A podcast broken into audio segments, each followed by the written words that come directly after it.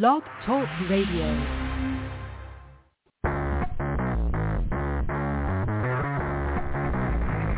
Hello and welcome to Action Radio. This is Greg Penglis coming to you from the historic district of downtown Milton on the banks of the beautiful Blackwater River. And now let's get into Action Radio. Yeah, greetings from the Gulf Coast, the panhandle of Florida, up here uh, in Milton near Pensacola. Oh, ranging the chair. Look at the chair range properly. Uh, you one of those office chairs that get stuck in your rug, and it's, it's just it's really frustrating. it's, it, I'll tell you, it's the little things that drive you crazy. Uh, Michael Savage always talked about Cicero and, and the pebble in your shoe, and so the, the pebble in my shoe is is keeping my chair from getting caught on the rug while I'm doing the show. So everybody has something. So just to let you know, it's, it's pretty real here, and uh, I love sharing these little idiosyncrasies just because, just because, and I can. it's kind of crazy. This is going to be a really special day. I am very excited about our guest in the second hour, and that's Jeff Childers. Jeff Childers is the founder of Childers Law. And I met him at the first Medical Freedom Rally in Pensacola, put on by Dr. Deborah Viglione. And uh, I, I, we should tell, address from the proper Italian, Viglione. So I'll, I'll tell her about that sometime and see if I'm accurate. Anyway, so she put on these incredible medical freedom rallies um, with the most amazing guests. And some were by Zoom. We had a big uh, screen at the stadium there. And the stadium only seats maybe three or 4,000 people. It's not big. It's for the Blue Wahoos. And so the Blue Wahoos is our local baseball team. Anyway, one of the guests was Childers. And so he was there speaking. And then, you know, we got to chat with some of these folks afterwards. We all kind of ran onto the baseball, baseball field. One of those was me. And in the next rally, I got to speak uh, I had a problem speaking because the way that the PA was set up, your voice comes back to you because they sort of had the speakers behind the crowd and the speakers are aiming it at the crowd. So when you speak, you hear your voice and then you hear your own voice back you know, uh, like a half a second later. Some people can do it. I can't. maybe it's the ADHD, maybe it's something, but I can't do it. And so I had real trouble there. And so I spoke twice and I said, that's it. I'm going to go back to my show where I hear my voice once, and, and once is probably enough for most people. But I got to meet Jeff, and he said something really profound. And I'll talk to him about this at some during the show. But I asked him, I said, you know, what can we do? And I told him, I told him about Action Radio, and we're, you know, the, the citizen legislature and, and the bill writing service that we have, and, and how we have a lot of legislation we're trying to get uh, get passed. And he said, uh, he said, you know, give us the tools, give us, uh, give us the laws. I mean, the laws are our tools. Give us the things that we can use in court. And so I don't think I'm betraying a confidence by saying that because uh, it's pretty profound. It's pretty and it's pretty important, and it, it makes perfect sense. So that's what, what what Jeff you know told me, and of course we already were doing that, but a lot of times it's really nice to have the reinforcement, and so that's exactly what happened. So so our goal here for the lawyers is to give them the tools that they can use in court. And two of the biggest ones, of course, are vaccine product liability uh, and uh, liability for big tech. And it's, it's liability. And I, mentioned this on, on the show I don't know, like a week or so ago, that one of the keys to freedom is liability. It really is. Because with liability, you can hold other people responsible in a court of law. You can seek, you know, you can't change uh, outcomes that have happened. I mean, we, we can't, you know, put the chemicals back in the, the tankers in, uh, on the train in Ohio. You know, we can't do a lot of things. We can't, you know, unrelease COVID. you can't put it back in you know, and, and the gain of function in either the North Carolina, Wuhan, or wherever, uh, you know, wherever else it was, uh, it was created. But we can hold people accountable in terms of liability. Um, you know, big tobacco, lung cancer, things like that. We're held accountable with liability. Liability, I believe, is one of the most powerful tools available to the citizen to stand up to the biggest of corporations and the biggest of government. And so it's harder with government because they have kind of immunity. I'm going to talk to Jeff about that uh, as the as the uh, you know the situation arises. Uh, callers, I, I'm just going to say right now, it's probably going to be limited. You know, limited to folks I know. Uh, and so if you're a new caller, you really want to sign in. And if it's a new caller that I, I do know and I just don't have you registered, you know, on our on our you know, infinitely growing log of phone numbers now, uh, then just uh, sign in and, uh, you know, first name or, or full name if you want. If you're a public figure, feel free. And so I can get you on after that. But my main purpose of today is to talk about our, our laws, vaccine product liability and big tech liability, uh, and to talk about in a conference that Jeff is going to in Atlanta uh, coming up next month. And so this conference, is, it's the lawyer's guide to COVID lawsuits. And so if they had vaccine product liability, that conference would be completely different. You know, and so what I'm hoping is that he will take these bills, those two bills, to that conference, introduce them, get the links out there, and, uh, you know, like I say, I don't know if he's affiliated with the National Trial Lawyers Association. I'll find out. I'll find out what he thinks of them. that might be interesting too. Uh, I didn't see it on his website, but uh, you never know. And so just, to, but you know, and you don't have to be. And just as I, you know, left the the, the NRA, the, the National Rifle Association, years ago, when they became nothing but a gutless fundraising organization, uh, in the same way the National Trial Lawyers may not be of use. I, I think they are, because I think that if the national trial lawyers get behind these two bills, uh, and I don't care if they do it because they're going to get billion dollar settlements or if they do it because it really is the right thing to do uh, or both. you know, uh, it's, it's, uh, it was, it was still nice to have their help.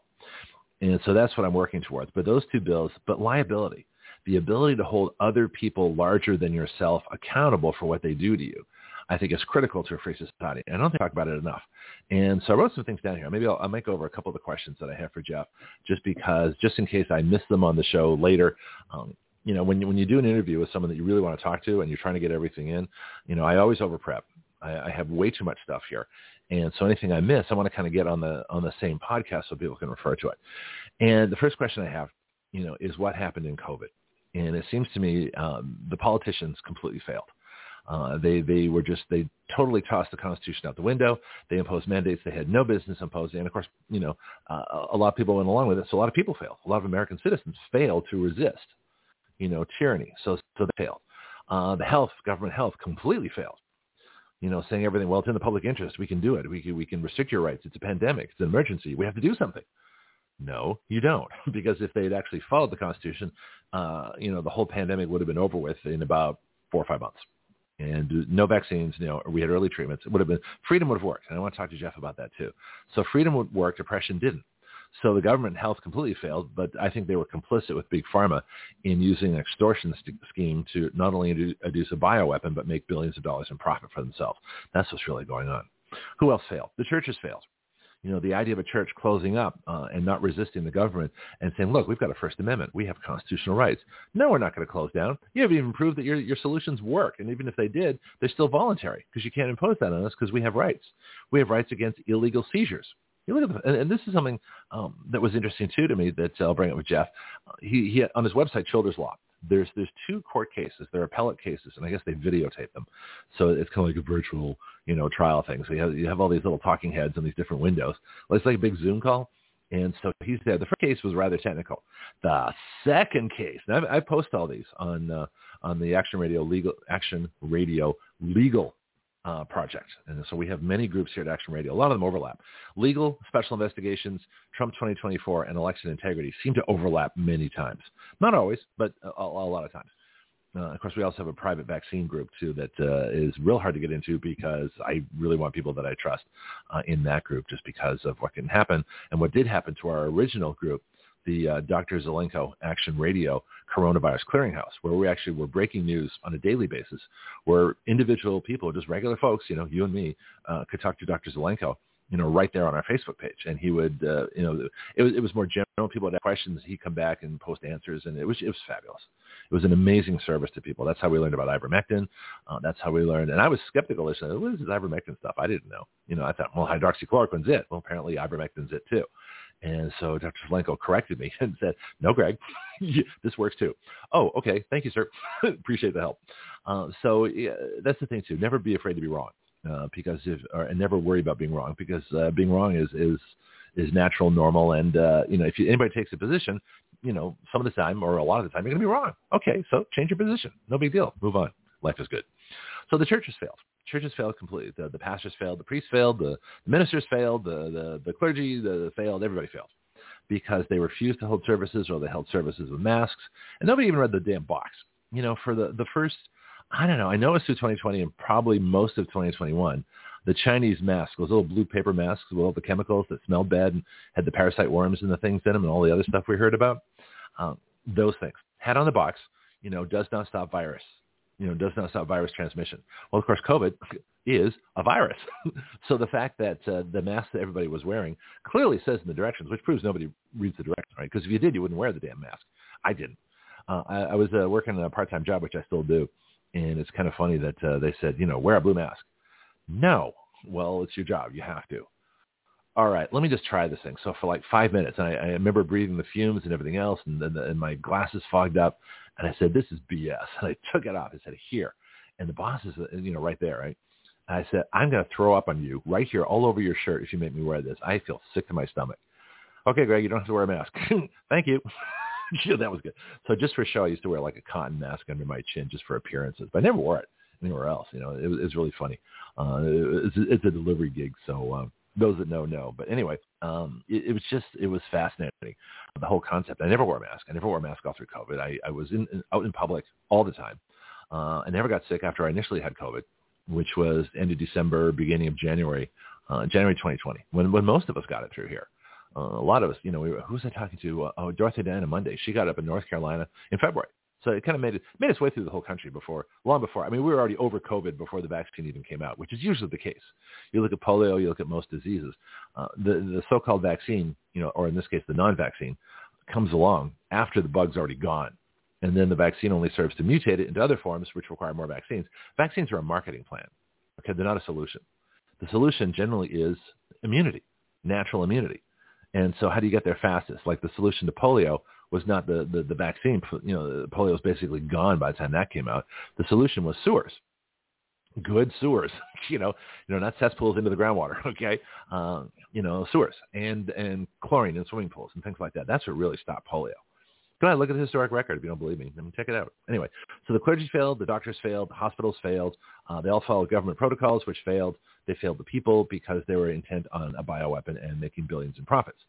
Uh, so the media completely failed, uh, censoring all of us. Big tech failed, not for them because they made money on their investments in the in the jab, but uh, they failed us by not allowing uh, those of us who knew what was going on, me, you know, America's frontline doctors, you know, Jeff Childers, all the folks around here, you know, our, our world's greatest doctors panel, you know, Ben Marble, Judy Mikovits, Jim Thorp, uh, Bryan Ardis, and the other folks. We knew what was going on. I knew what was going on through simple logic. Okay, and this is this is something um, I don't I don't I think I have it on my list to talk about with Jeff.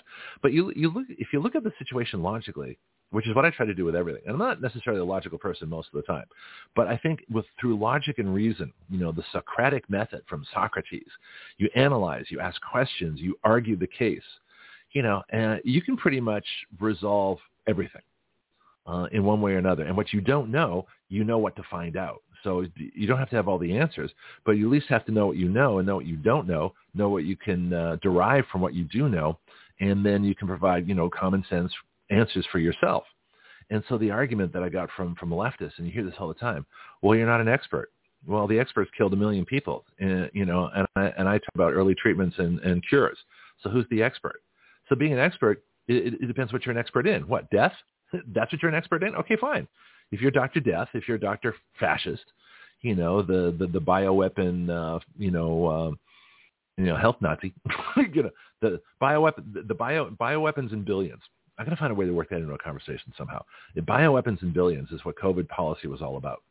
It was about spreading a bioweapon and making billions. That's what COVID was, and market through a marketing scheme of fear, mandates, and all kinds of other stuff. So who else failed? Everybody pretty much failed. So my question for Jeff is going to be, how did the lawyers do? You know, how did the lawyers do during COVID? Did they stand for the Constitution? Did they stand, and I hate the expression rule of law because we're not rule laws. We, we use laws to, to serve us to protect our lives and our property and our rights. That's what laws are for. So I don't want the rule of law any more than I want the rule of government or I want the rule of the military or the rule of anything else. I don't want to be ruled. It's just that simple. I'm a, I'm a sovereign individual citizen. I have rights. My individual rights are the supreme law of the land, as are yours, as are everybody's, because that's what it says in the Constitution, that the states created a constitution to limit government so they wouldn't touch our rights. That's what the Bill of Rights is all about, which leads to my next discussion of the uh, the appellate the, the appeals case that Jeff Childers was arguing um, before the Florida District uh, Court. And it was fascinating. That was the talking head thing I referred to earlier. So he's got two cases on his website. Uh, I listened to, well, I tried to listen to the first one. It got really technical and I got bored. So this is no fun. So the second one, I thought, oh, this is kind of cool. It was on uh, Gainesville mask mandate. And so I don't know the original. I'll ask him about the original case. This was the appeal. So, so the county of, or the town of Gainesville and the county, whatever county he's in, I'm not sure. We'll find out. Uh, had a mask mandate, and he argued successfully and got it overturned, which is pretty cool. And then I think the uh, the county appealed to the district court, and I'm not sure the result of that. We just see the oral arguments, but we don't, you know, get the results of the case. But I'm going to ask him about that because it was it was very clear, and this is my next big question for him too. So I'm kind of go over, going over these now because uh, I'm not going to have this much time to ask them, you know, when he's here in the next hour.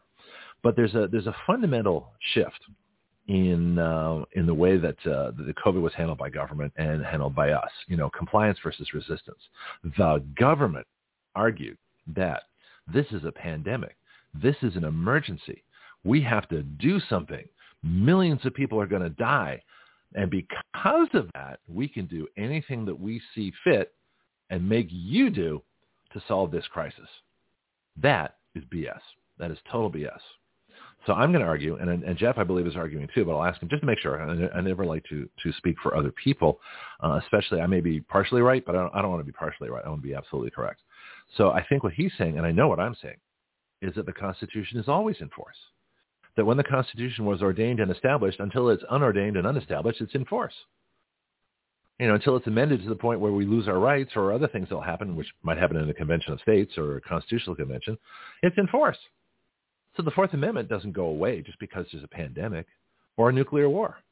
Our rights never go away because they don't come from government. See, this is why it's so important to understand that rights do not come from government. That way, and that means government can't take them away because they didn't come from them in the first place. Rights come from God. We are born with rights. That's what it means to be a human being.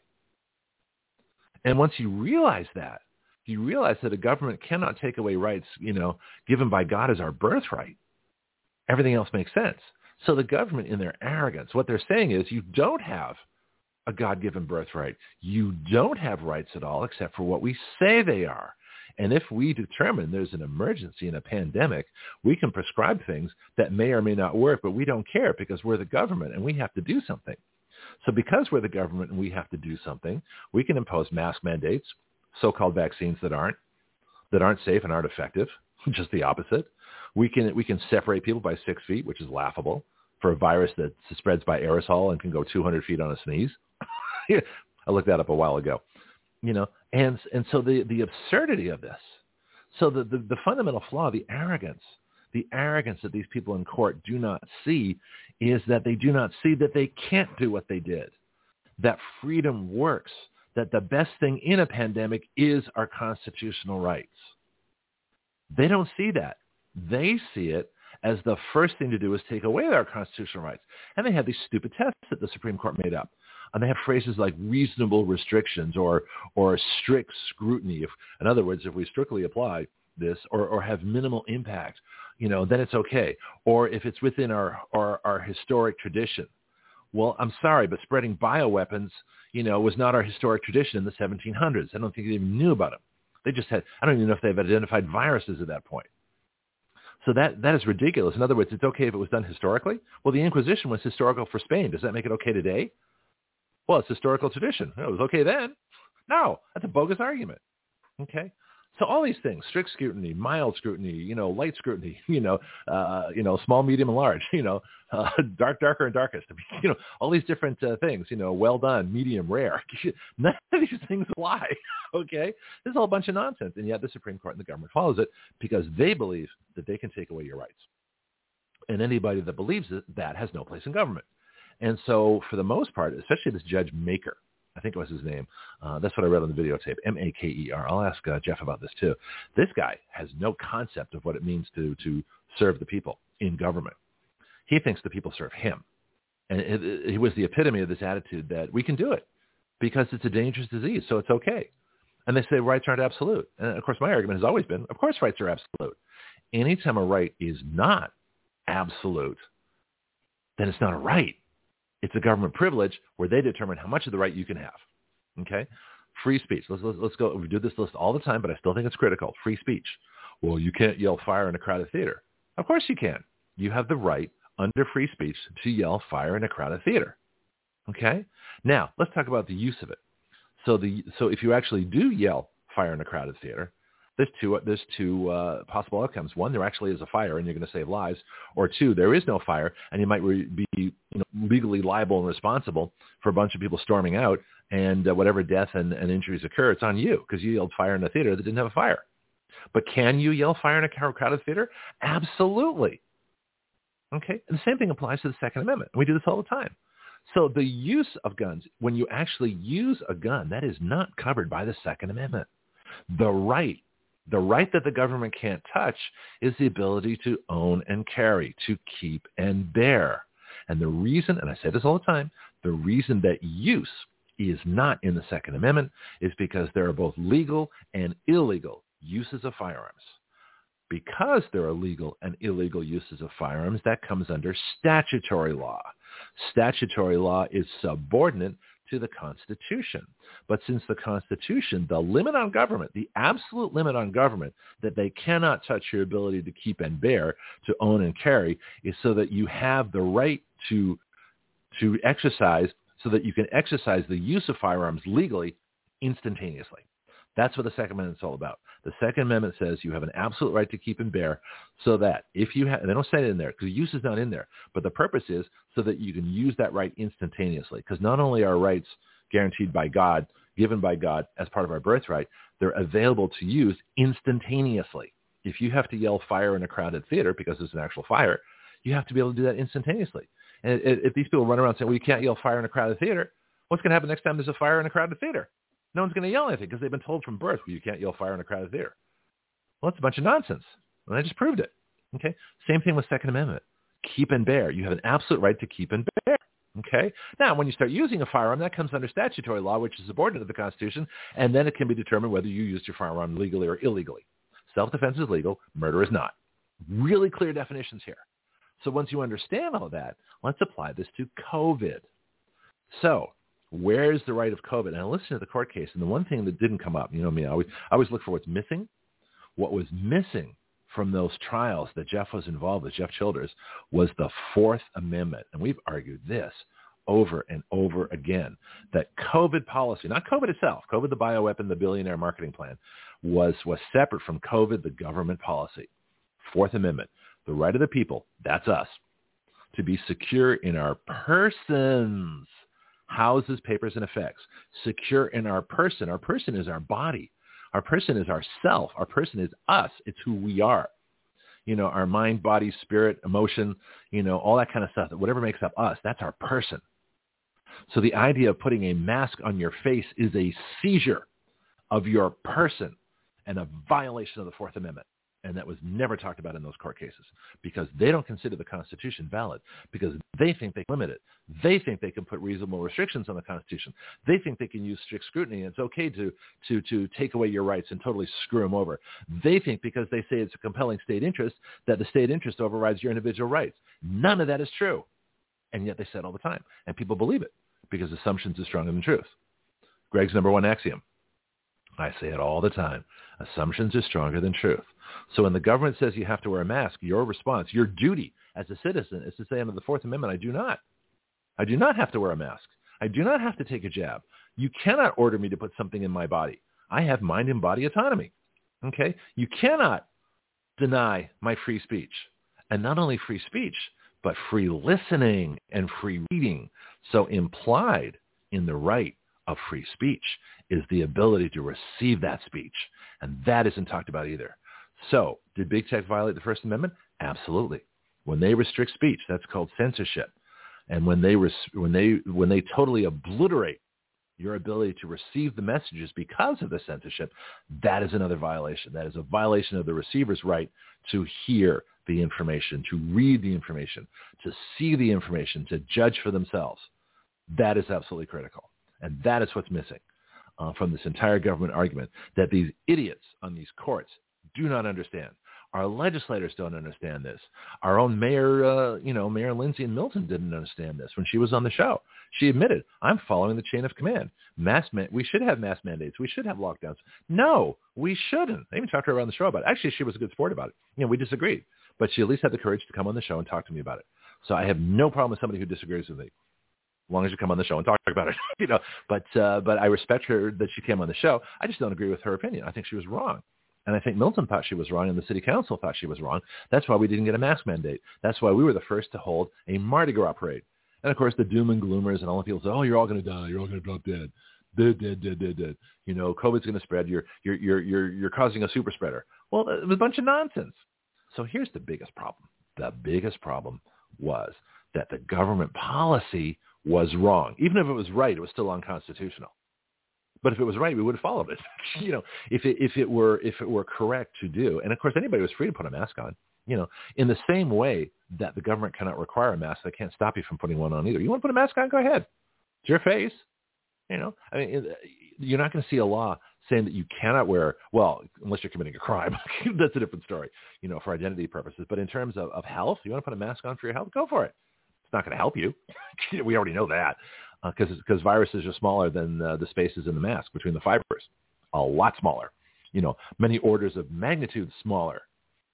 You know, as uh, as uh, Dr. Simone Gold said, Simone Gold said it's like a mosquito going through a chain link fence. I prefer my analogy better. It's like a mosquito going through a garage door, but I, I do exaggerate sometimes. So that's the thing. So you look at everything that was done with COVID. Everything that was done with COVID was wrong. Masks don't work, cause people to get sick. Isolation caused trauma, uh, caused all kinds of abuse, assault, sexual abuse, uh, child abuse, uh, financial hardship. People were out of their jobs. Uh, the rest of us, you know, are indebted uh, more because the government gave away trillions of dollars, you know, because people weren't working and because they let them sit at home. They're still sitting at home in, in some states. I'm not sure the current state of that, but everything the government did was wrong. Everything, you know. And so the irony of this whole thing, the thing that really never gets talked about that I'm going to bring up with Jeff, um, is that freedom actually worked. If freedom had been allowed to work instead of having it illegally suppressed, COVID would be over with by July it got here in January, it would have been gone by July. We would have had herd immunity. We had early treatments. It would have been gone. And everything else that happened after that was like a parallel universe, was completely unnecessary, dangerous, and we're still on that alternate, alternate path today. And there's no reason for it. Freedom works. So had we followed the Constitution, had uh, everything been optional, government could say, well, we think, you know, and the CDC actually did offer guidelines. It's the governors and the mayors and the city councils and the county supervisors uh, and even uh, the illegal person in the White House who's pretending to be president threw out mandates, you know, and made them mandates when they had no authority to do so because you can't mandate it. You can't mandate something that goes against your constitutional rights. It's just that simple. You know, the only exception is due process. The only time that rights can be taken, this is something I want to talk to Jeff about too, is due process. Okay, so what's due process when it comes to a disease? If you have a known communicable disease and you have symptoms of it, you can be quarantined. Because if it's determined that you have a communicable dangerous disease, you can be quarantined. Only to the extent that it stops the transmission of the disease. And once you don't have it, once you're not, you know, uh, contagious, back again. But but you've been given your due process. So the exception is, you know, otherwise nobody could ever be put in jail. If everybody, uh, you know, could always exercise their constitutional rights, you know, then people in jail say, well, I want my Second Amendment right. Well, that's absurd, right? So once you've had due process, you've been through, you know, the trial, the conviction, you've had the evidence presented, you've had a jury, all that kind of stuff, you know, or in the case of a disease, you've had a doctor, a physical check, a test that actually works, not the PCR test, test that actually works, and it's determined that you have a communicable disease you know, then uh, you can be quarantined for a while. The CDC, as, as far as I understand, does have the authority to, to quarantine people who come into the country with a known communicable disease. They have symptoms of it, which means they're transmissible.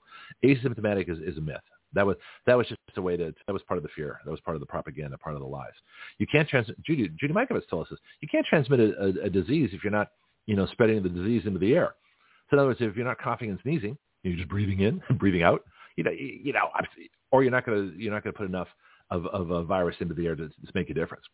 You know, if you're close contact with someone for, for many, many minutes and, uh, you know, you're all breathing the same air and you're exchanging uh, aerosols of a virus, yeah, you can probably spread it. You know, that's why you quarantine people. You know, but quarantine is a due process thing. Okay? So if you get your due process, you know, if there's a warrant, which would be like a CDC uh, thing where they say, okay, we're going to test you.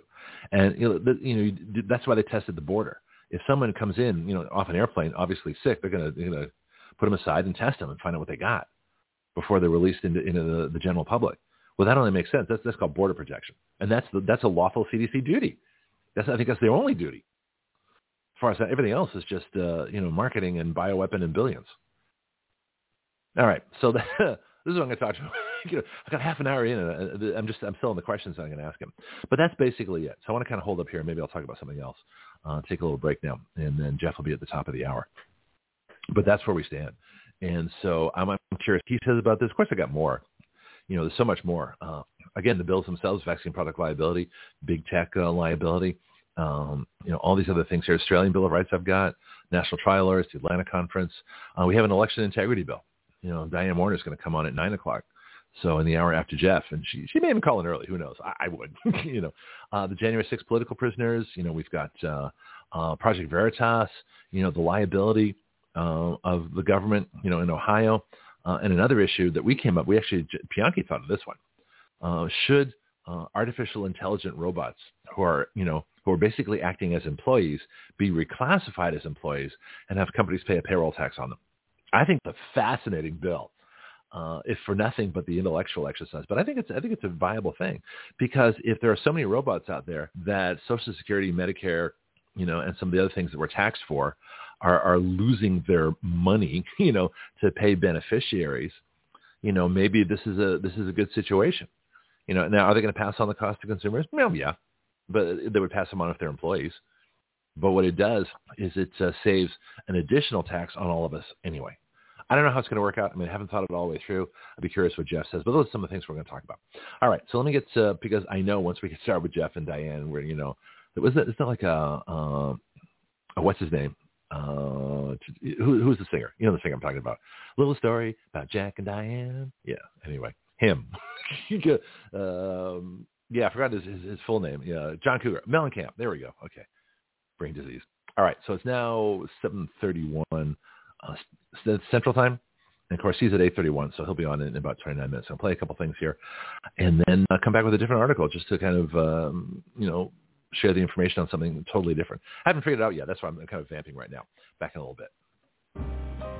Greg Penglis here for my book, The Complete Guide to Flight Instruction. Everyone at some point in their life wants to learn how to fly. Few try. Even fewer go on to get a license. I believe a major reason for that is how we teach people how to fly. My book is designed to help you navigate the flight training system, but it's so much more than that. It really describes an entirely new way to teach flying. So if you've never tried a lesson or got discouraged in your training and quit for any reason, this book can help you. Don't be a rope pilot who just follows procedures. Be a thinking pilot who makes great decisions, who understands all the reasons why we do what we do. You can incorporate these principles into your own flight training at any time. The complete guide to flight instruction is featured on the Action Radio with Greg Penglis Facebook page and is available from Amazon.com.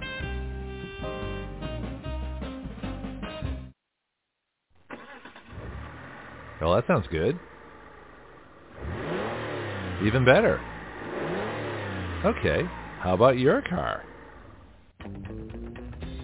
If you want the best service for your vehicle, please talk to James at Florida Stores Automotive, conveniently located at 6715 Caroline Street in the historic district of Milton, Florida, right between the Milton Bakery and the Blackwater Trail. Whether you need an oil change or an entire engine replaced, this is the place. The phone number is 850-623-6651. That's 850-623-6651 call, ask questions, and get the information you need. Florida Stores Automotive is a full-service automotive shop for both domestic and imports, modern and classic. It is a family-owned business here in our Milton community. Open weekdays from 7.30 to 5 p.m., Florida Stars Automotive is a convenient place to keep your car maintained and on the road. Ask them about Firestone tires and the rotation and maintenance plan. Florida Stars Automotive. I go there. You should too.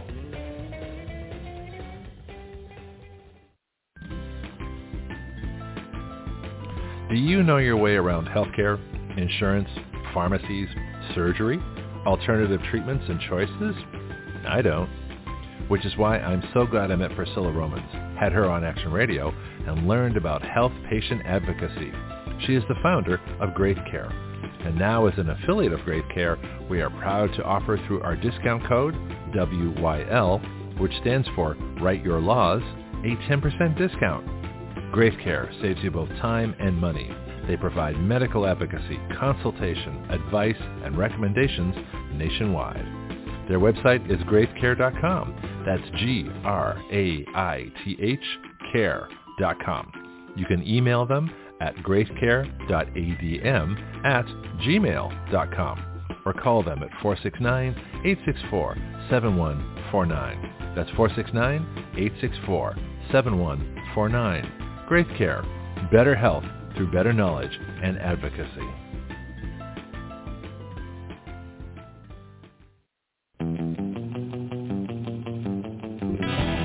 Action Radio. Part of the ADHD Radio Network. The ultimate free speech zone. We the people give our consent to be governed through writing the laws by which we are governed and have the power through juries to nullify the laws by which we do not consent to be governed. At Action Radio, we don't report the news. We are the news.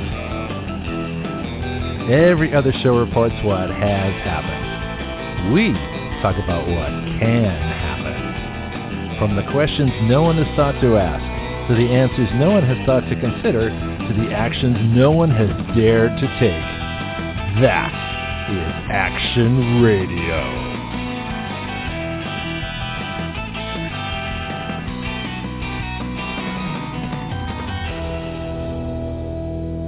So it only took me a second to find out uh, the article I want to cover before uh, before Jeff Childers gets here, uh, and that's on the WHO, the WHO, as we used to refer to them, the World Health Organization, and everybody's in a panic that uh, that uh, Brandon, who's not the president, is going to sign our sign away all our rights to the WHO, which he can't do, uh, and the WHO's going to have jurisdiction over us, which they don't. I, the, the, that kind of sums it up for me. So I, I don't know what everybody's panicking about. So remember, resist you know, the, the fundamental duty of, of the citizen is to resist tyranny. Resist it in every way you can. I don't know, start a radio show. You know, uh, tell your friends. Uh, write papers. You know, get get on Substack. That's what I do. Uh, in fact, Jeff has a has a wonderful column on Substack, Coffee and COVID. So we'll be talking about that too. So I found this article. Actually, no, I think uh, Tina, uh, one of our of our operatives out there, uh, this is, uh, sent me an article, or actually posted an article from the American Thinker, where I actually had my first article published on, on city states you know, way to confine liberals to the big cities. It's, it's kind of an interesting concept. We'll, we'll talk about that. February 21st, 2023, so that would have been yesterday. Biden preparing to relinquish national sovereignty to who? Globalists by Olivia Murray. Last year, conservative media ran reports about a pandemic treaty. It was a binding agreement between the World Health Organization and its member states, including these United States. Okay, let me stop it right there. Olivia we are not a member state of the World Health Organization. Okay, we're a, we're a nation of independent states, which are basically independent nations grouped together, called these United States, not the United States. The United States implies it's one country. These United States implies that we are 50 separate en- entities who are joined together and have put uh, with a federal government that we have strictly under our Constitution. We just have to get them to start following it. Okay. Second sentence. It seemingly died, although it was only delayed, but now it's been resurrected, and reports suggest that Brandon, my word, is expected to unilaterally enter our country into the treaty, which would subject American citizens to a global medical police state. No, they can't. And so uh, if they try, which they will probably, we're going to resist them, just like we resisted, just like uh, 20% of the airline pilots resisted the jab. And they're the ones probably most in demand right now. I said, no, we're not going to do it. Why, why do you think the airlines get rid of the mandate? They got rid of the mandate because 20%, we heard this from, from Josh Yoder. They got rid of the mandate because 20% of the pilots said no. and they couldn't fly without 20% of their pilots. So not everybody has to resist. Just enough people have to resist to, to cause whatever entity it is to cease functioning properly. That's it. Okay? 80% went along with it. I'm sorry. You know, get your, get your COVID, uh, your vaccine meds so you can get over your vaccine injuries. You know, I mean, that's the best thing to do. You know, are the skies safe? That's another question. We'll talk about that too. That's that's on our Facebook pages. Anyway, uh, global. I love this line. Global medical police state. This looks pretty accurate. So from an Epoch Times, that's Epoch, not Epoch. Epoch Times article via J.D. Rucker at America First report said, written under the banner of the world together equitably. God, talking about propaganda, right? The zero draft grants of the WHO, the power to declare and manage a global pandemic emergency. Isn't that redundant? Isn't a pandemic emergency? Isn't a pandemic always an emergency? But I, I digress.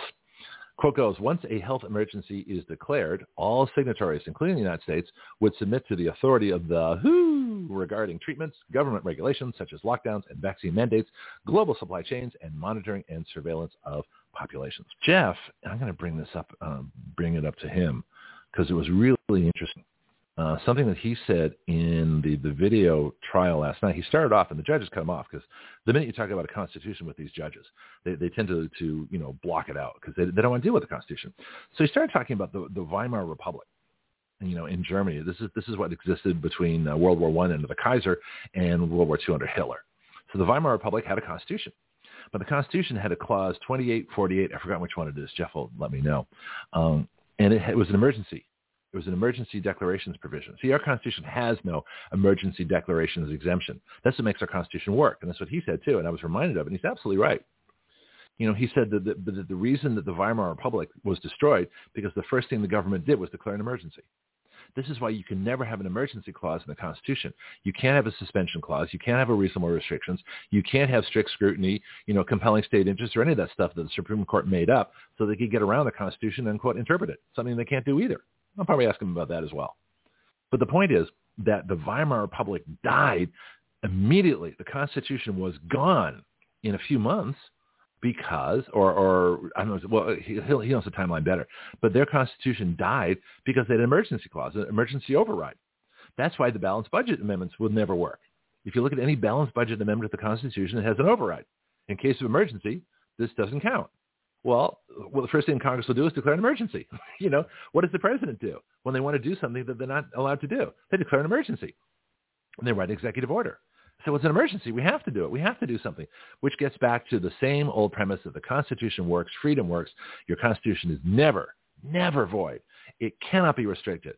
And in actual fact, following the Constitution ends the situation. In other words, if we'd had the Constitution fully enforced during COVID, we would have had uh, natural herd immunity. We would have had early treatments. Uh, the hospitals would have done what they thought best. The doctors would have done what they thought best, you know, and the whole thing would have been over in a few months, like a normal flu bug which is what it was. It's basically a bio-flu bug that didn't affect 99 plus percent of the population any more than moderate symptoms. I had what I considered mild to moderate. Yeah, nasty cough. Oh, it's bad. I hardly do the show. Uh, for a couple of weeks there, I was calling for uh, um, guest hosts and things. You know, so I, I remember COVID really well. Once I got over it, I was over it. you know, uh, you know, as soon as I heard what the symptoms were, it's like, oh, I just had that. Okay, good, that's done. Back to the quote. Uh, all right, so here we go. So once a health emergency is declared, and, and who's see the thing is the the whole purpose of if you give government the, the power to declare an emergency, then everything becomes an emergency. Everything, you know, and it, real or not, they'll make an emergency just so they can get the power. This is why an emergency clause can't be in a constitution ever. You can't have an emergency override to to uh, you know taking away the power of Congress to borrow money, because the first thing they'll do is override it. You know, oh, we got an emergency. You know, we, we got a war in Ukraine. We have to go. No, you don't. you know, n- no money had to go to Ukraine. What they should have done was was brought, you know, Zelensky, the comedian, and Putin, the uh, strongman, as they say, uh, to a table and say, okay, you guys, we're going to settle this. we're going to settle this right now. Go meet in Reykjavik. Apparently, that's a popular place. That's where Gorbachev met uh, uh, met Reagan. All right, so back to the statement. Once a health emergency is declared, all signatories, including the United States, would submit to the authority of the WHO regarding treatments, government regulations such as lockdowns and vaccine mandates, global supply chains, and monitoring and surveillance of populations. Yeah, that's tyranny. right there, okay? So that's medical tyranny. Uh, so the article says, known as the zero draft, delegates from WHO member states are set to gather and sign the document in just six days. I think that's today. wait, no, wait a minute, what's today? This is the 21st. Uh, it was written on the 21st. That was yesterday, uh, 2023. Okay, so that's good. So today's the 22nd. So six days would be, I don't know, Monday, Wednesday.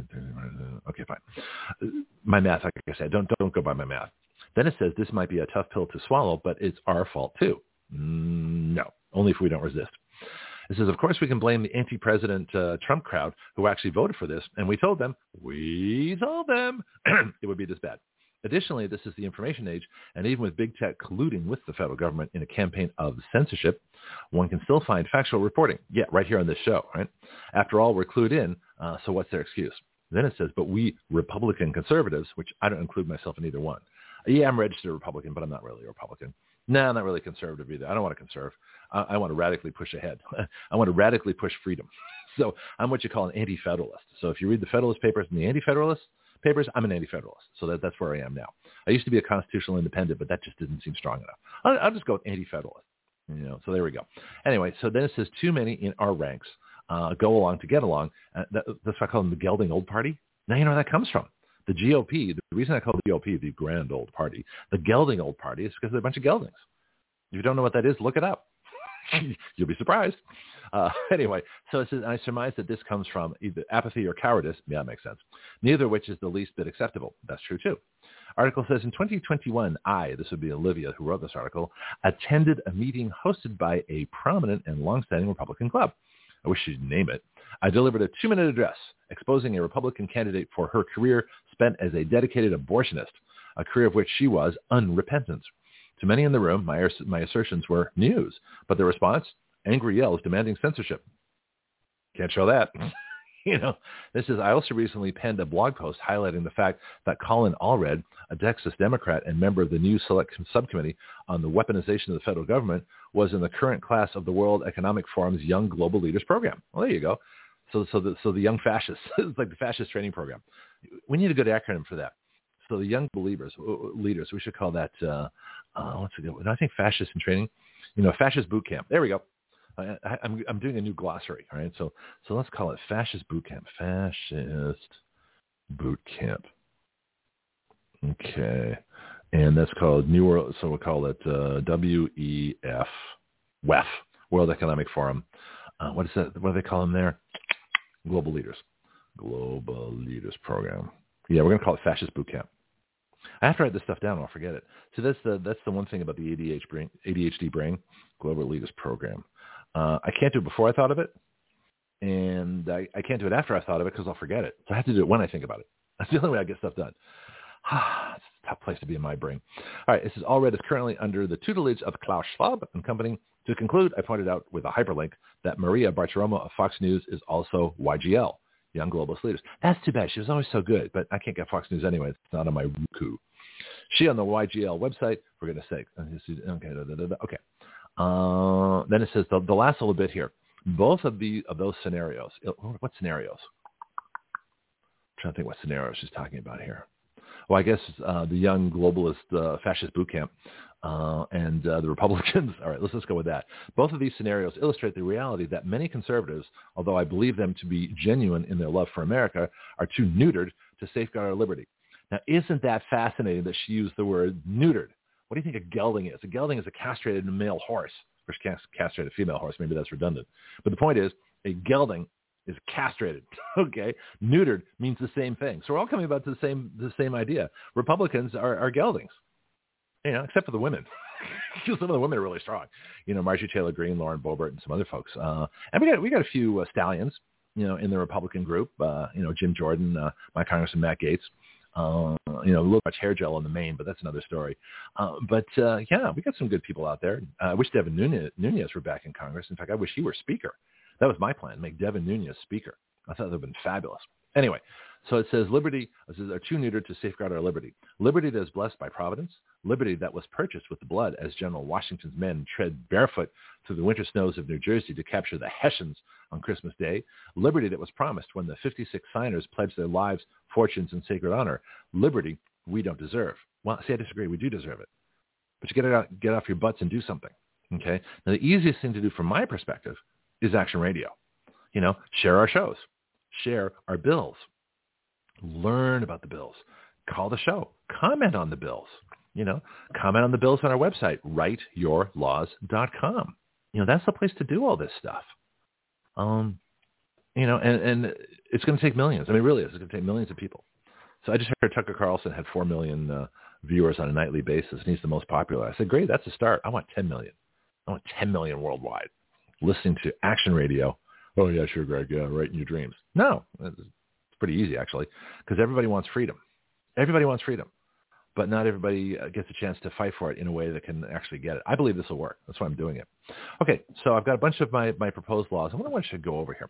Let me um, do something. I, I found out on uh, Jeff Childers' website, they do have a section on election integrity. So I'm going to pull up our election integrity bill because I haven't talked about it that much, and Diane Warner is going to be on uh, in the next hour. So let me just uh, pull this up here. How come it's not working? Oh, great. I got slow internet today. Great. Oh, there it goes.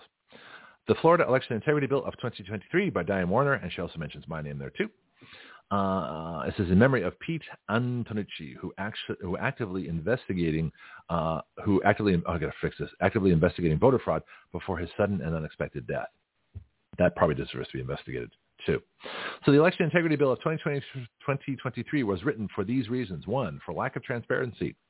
Zero machines of any kind allowed in the polling place. Pre-printed paper ballots only, paper ledgers only.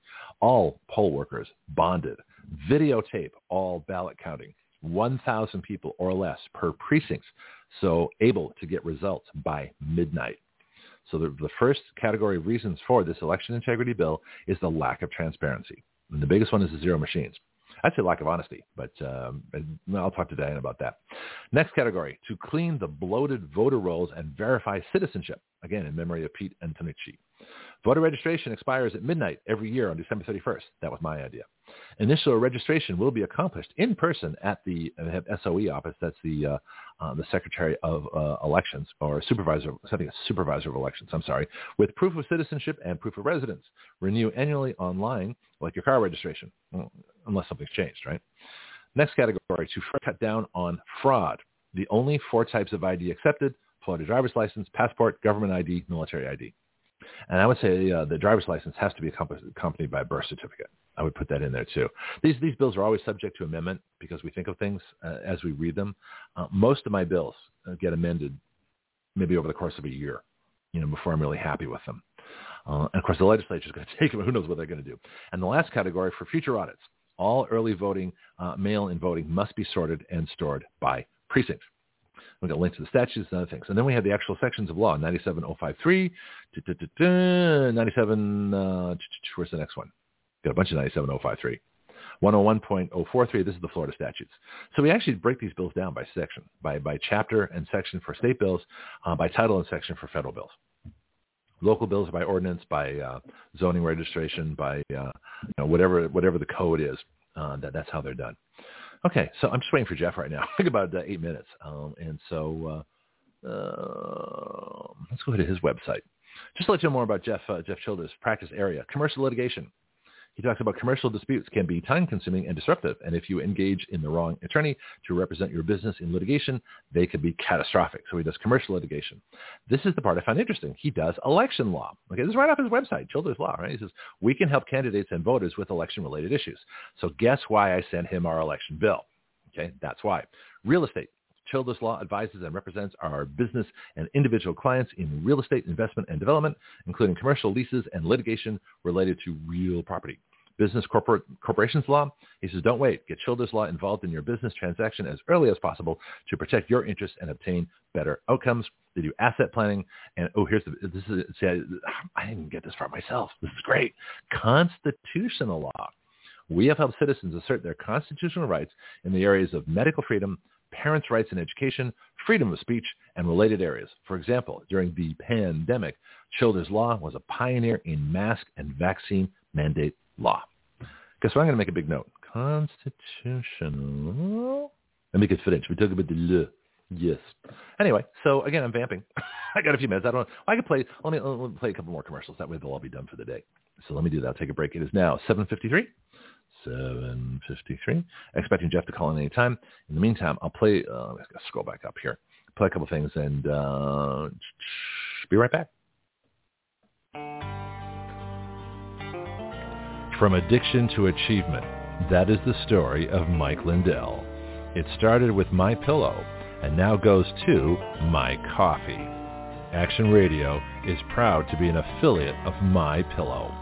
Our discount code is the same for all our product affiliates, WYL, which stands for Write Your Laws. My Pillow pillows are guaranteed the most comfortable pillow you'll ever own. Action Radio is guaranteed to be the most controversial show you will ever hear. Check out their products with our discount code at mypillow.com slash WYL. That's mypillow.com slash W-Y-L. Or order now by calling 1-800-544-8939. That's 1-800-544-8939. Sleep well so you can wake up and hear Action Radio live.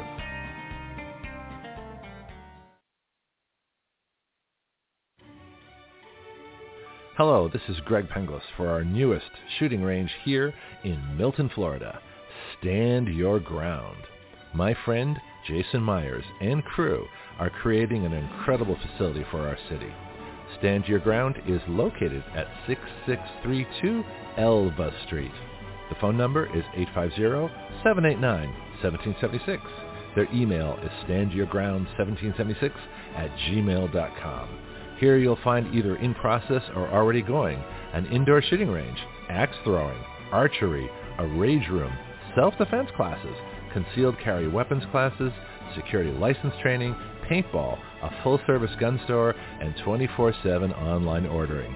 So come on down or contact them by phone, email, or website and learn how you can best stand your ground. This is Greg Penglis for Strike Force, your source for pure energy. Strike Force is a concentrated energy drink that turns a half liter of your favorite beverage into an energy drink. You make your energy drink yourself. Action Radio is an affiliate of Strikeforce, so our listeners get a 20% discount. All you do is add our code WYL to the discount code window at checkout WYL comes from our website, Write Your Laws. So you can get your energy drink, a 20% discount, and help Action Radio change the relationship of we the people to our government. Not bad. Strikeforce is at strikeforceenergy.com. That's strikeforceenergy.com. Start your engines.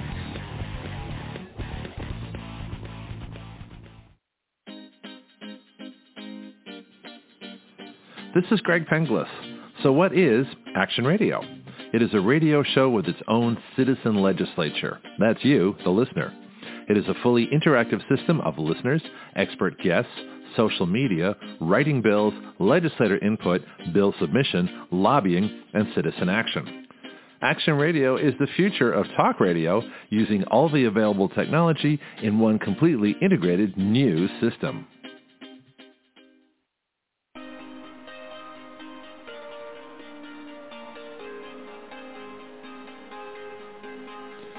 You are listening to Action Radio Online with Greg Penglis.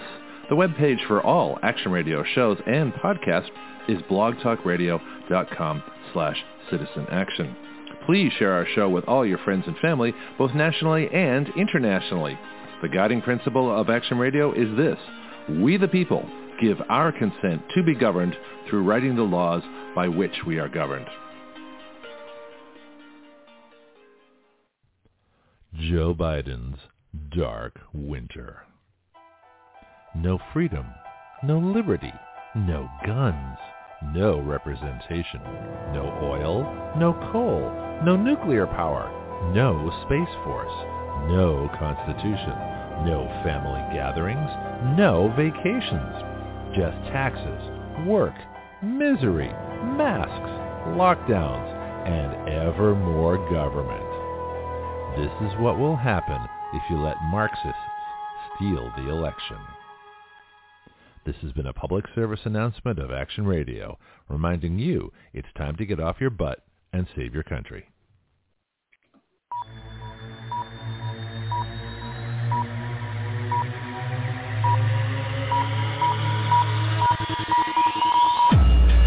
Action Radio, dedicated to fixing everything. Okay, I think I played everything I can play. That'll do it. We got our commercials done. We got our announcements done. I had a little bit of fun here. Uh, and so, like I say, I'm just waiting for Jeff. And I think you are too, because nobody's called in. Nobody sent me a message. every, like the whole the, the whole thing is clear. Everything's clear. My my Facebook is clear. You know, the, the my texting is clear. Uh, my email is clear. You know, the, my my live chat here is clear. You know, on the board, uh, everything's clear. It's, it's completely open. So this is great. So everybody's either listening in or, or you're off doing something else. Hopefully, you'll be listening in because this is going to be fun. Uh, in fact, I'm hoping to have Jeff on on a, on a somewhat you know he's busy but whatever whatever you know regular basis we can it's going to be great to do so i want to go back to this who thing this uh uh, this thing. I got a big article. In fact, it's huge print, by the way. It's too big almost to read from the Heritage Foundation, which is not my favorite place because I think we write more bills than they do. Um, I think we've done more work than they do. You know, just us here at Action Radio in terms of legislation than they have in the last you know several decades. But they have a big article um, from June 27, 2022. So this was uh, a little while ago. A WHO pandemic treaty must not infringe on U.S. sovereignty. Well, see, this is the thing I don't understand. They're always arguing that, well, we have to stop this. This, this can't, this can't happen. The, the WHO can't be allowed to, to make this treaty. This treaty has no effect on us. It doesn't apply. I mean, the Constitution is the supreme law of the land. And I'm not sure where the geldings are that haven't just made that really, really clear to people. This is what we should say is, you know, the, the you know, McCarthy, Kevin McDeep State should be up there screaming. Well, not screaming, but should be saying in, in his, you know, very authoritarian voice. Uh, it was rather high, high pitched, you know, but he should be saying that Brandon can go off and sign whatever he wants. It's not going to have any effect. I mean, take it away from him. That's what they should be doing. That's what I'd be doing. You know, where's Matt Gaetz? Where's my congressman? Getting up there and saying, this does not affect us. We have a constitution. We are a sovereign nation of sovereign people that cannot be ruled by a foreign entity, that cannot be ruled by any world government, that cannot have our, light, our rights taken away. Again, because they come from God. They don't come from government. So in the same, these, the problem is these people don't believe it. They still don't believe that rights come from God. They don't. Because if they did, they'd say, wait a minute, you can't do this. You can't touch our rights. You didn't create them. You can't take them away. I mean, it's just that simple, but they don't do that. They say, well, there's, uh, well, let me tell you what the Heritage Foundation said. Uh, key takeaways. Number one, the U.S. has an opportunity to shape the World Health Agency's pandemic treaty into a narrow agreement that prepares the world for future pandemics. Well, that's a total waste of time because you know what's going to happen. You give these people any authority, they're going to take it. They say, well, this is we'll, we'll limit it to mask mandates, vaccines, lockdowns, you know, social distance, which isn't very social, um, closing of all the schools, all the jobs, uh, except for the big companies that donate to us, you know, and things like that, and the approved companies and the approved people. So that's how they're going to that's how they're going to make it narrow. Okay, so heritage, you're totally wrong.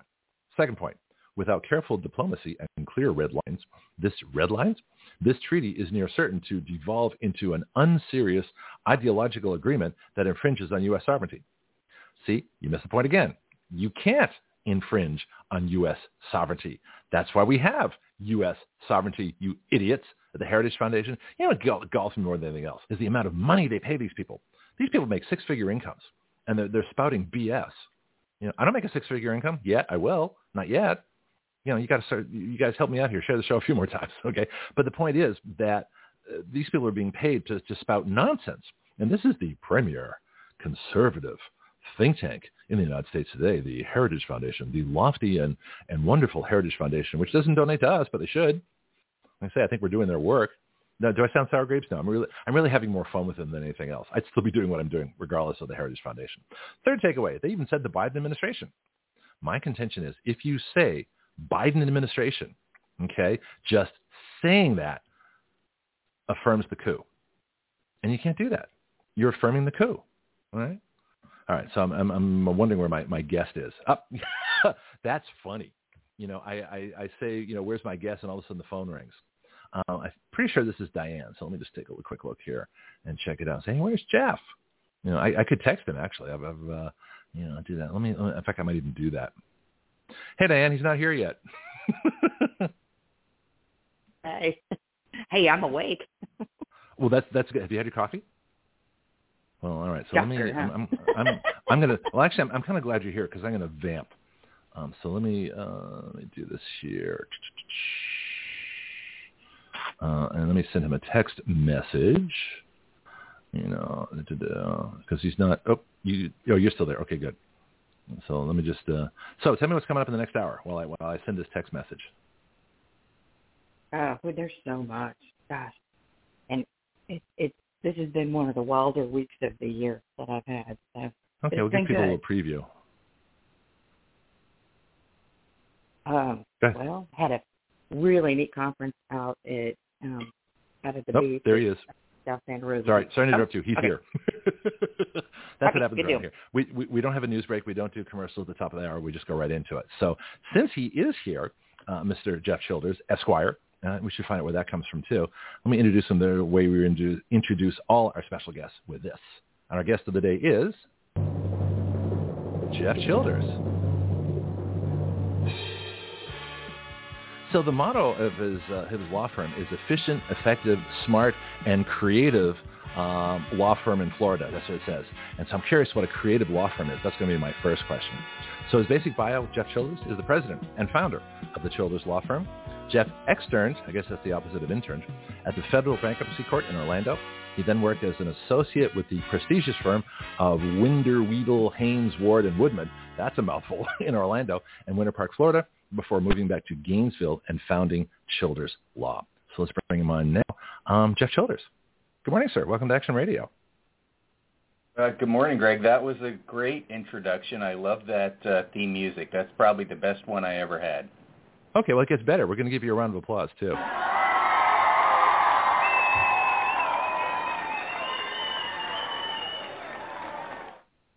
Really appreciate what you do. I'm glad to have you here. I've got about five hours worth of questions, so I'll, I'll be limiting. Um, but I, have been on a rant. I've been talking just myself here for the first hour, uh, and so we're going to get into a bunch of constitutional issues. And anything you want to bring up, feel free. Don't don't think you're limited um, to my questions. But just just to get folks uh, going here, Childers Law. How did you form it? What do you do? Can you give us a little background on that? Um, sure. I came back to Gainesville in 2009, um, I had uh, my dad was not doing well health wise, and we wanted to be closer to him. Um, that's the short version. And I started with no clients and no prospects, and just hung a shingle. We've never advertised. Um, I've now got uh, three attorneys that work for me, and I would say we're very well established in commercial litigation in this part of the country. Interesting. Yeah, I went over some of the, the, areas that you cover, and if I can pull up your website again here, um, you had election and constitutional law. That's something I think we might want to uh, get into a little bit as well. But what's creative law? What, what makes you creative compared to other law firms? Question. Um, that's probably the number one most common way people describe what we do. I, I huh. don't know that I ever particularly creative, but we we think outside the box. Um, you know, to me, what I the first thing I'm looking for is what does my client really want? You know, what's the end point? And then what's the fastest way to get there? Not necessarily the flow chart, right? The standard flow chart of a lawsuit is pretty well known. You file a complaint, then there's a motion to dismiss, then there's an answer, then there's discovery, then blah blah blah, right? That's mm-hmm. the flow chart. But uh, I don't I don't like flowcharts. I never have. You know, maybe it's an OCD or or um, you know maybe I have uh, ADHD. You're on the right show then. You're definitely on the right show. yeah, I just want to get my client to what they really want as fast and efficiently as possible. So so we do things differently than other people do a lot. Hmm. How did you do in law school? Now that, now that I, mean, I don't mean grades, things like that, but I'm just thinking the attitudes, the the ideas, because I have huge problems with the legal profession in terms of the the constant violation of the Constitution. And because I watched your videos last night um, before the Florida District uh, Court, um, but uh, but do you think that there's the the law school is where it starts, and then lawyers, and then judges, and all the way up to the Supreme Court judges? And I say judge because the Constitution does. Um, do you think that, that did you have a different attitude starting from law school? Did you notice right away that you were approaching law differently? So I went to law school as a second career law student, so I was older than most of the other kids at law hmm. school, and I enjoyed. It. I mean, it was uh, you know it beats working, that's for sure, and um, it's it's such a an intellectual uh, theme park, you know. Um, and if, if you're at all inclined to those kinds of, of wrestling with those intellectual puzzles and um, you know that kind of thing, then uh, law school is definitely something that you would enjoy. Now, when the kids were all terrified because they thought that if you know they failed a class or something, then their life was over. So mm-hmm. they never got to enjoy it. But I was past that point in life, and um, I did very well in law school, uh, probably because I was so relaxed, and um, I had a good relationship with my liberal professors, of which there were many. But the real problem, Greg, is that now uh, law schools have pretty much been completely overtaken by uh, woke diversity, and they're training lawyers to think in terms of equities instead of um, legalities. and those lawyers are coming out, or those students are coming out and becoming lawyers, and then those law- lawyers are going to turn into judges at some point. Mm-hmm. and that's the problem. Can you? This is a huge question. Equity. We hear the term all the time, but I don't think uh, people, including me, have, an, have a really good handle on the difference between, say, equity and equality. And then we can talk about rights. Can you can you define equity, or how it's being defined now? Yeah, um, the way I like to explain it is it's it's really just a fancy sounding word for the childish notion of fairness. So, you know, our your kid says, uh, "But that's not fair." When mm-hmm. you a rule, right? You have to go to bed, you know, on time so that you're not tired tomorrow. But that's not fair. Mm. That's Mm. a totally 100% subjective feeling the feeling of that something isn't fair. It's not grounded in any any rational um, standards. It's not based on any principles or, or particularly values. It's just a feeling of I want what I want, and mm-hmm. you know, else is getting what I want, and I'm not, and so I feel like it's unfair. Now, when you when you um, uh, push that concept through, you know, the filter of um, postgraduate degrees and uh, you know virtue signaling and everything, it turns into the word equity. But it means exactly the same thing. It's a subjective demand for getting what you want, something that somebody else has and that you don't have. Uh, so, I, okay, go ahead. I'm sorry. Yeah, I say that because uh, because fairness is such a chimeric concept. Mm-hmm. Um, mean anything that you want it to mean, right? So you pick anything in the world that somebody else doesn't have, and I'll explain to you why equity demands that I should get part of it. I think you just defined the, the UN Declaration of Human Rights. In other words, we're all human, therefore we're all entitled to whatever any human has. You know, that, that if you take it to the full extent, and I was just talking about the WHO Treaty before you came on, but equities versus legalities, that's really interesting. So is equity legal or is it manufactured as you say it's a it's a fancy way of saying fairness which can be indeterminate in law you have to be able to you know nail it down and, and state it and, and have a statute that people can read and follow or or the constitution people can read and follow and if you're dealing in equity you're not really dealing with anything you can nail down it's like you know silly putty it's like a blob it's like it's not it never has an exact shape it's it's whatever you want it to be as opposed to legalities which should be a standard if a law says something, it should it should be equal, and you should be I'm not equal, but you should be able to read the law and apply it and have it have it make sense. But equity seems correct. Like, yeah. Okay, go ahead. Help me out here. and reliability, right? You know what the rules are going in. Right. But equity allows the people who are in charge to make the rules up as they go along, and most importantly, after the fact. They can apply the rules proactively. Ooh. Well, speaking of children, let's talk about the Florida District Court and uh, the whole Gainesville decision. I was horrified, and um, I was thinking about how to ask. This. It's a big question. I'm just going to uh, um, take a look at some notes here, but it, it comes down to uh, uh, the COVID, the whole COVID policy seems to be freedom and the Constitution versus it's an emergency, it's a pandemic, we can do whatever we want, and call it the public interest.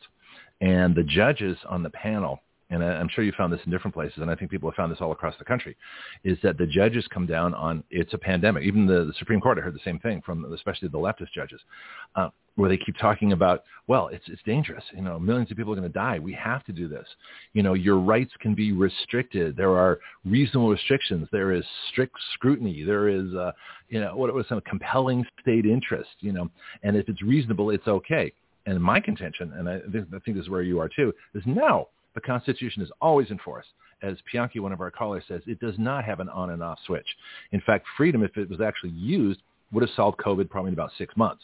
And we wouldn't be still dealing with it today. So freedom actually works. I want to get to that in a bit. But the idea that the government, they don't believe that rights come from God. They don't believe that our rights are a birthright. They believe they can put reasonable restrictions on them and it's okay which to me makes them privileges of the government as opposed to rights. But their approach is, it's okay, it's a pandemic, we can do it. And my approach is, no, the Constitution's always in force.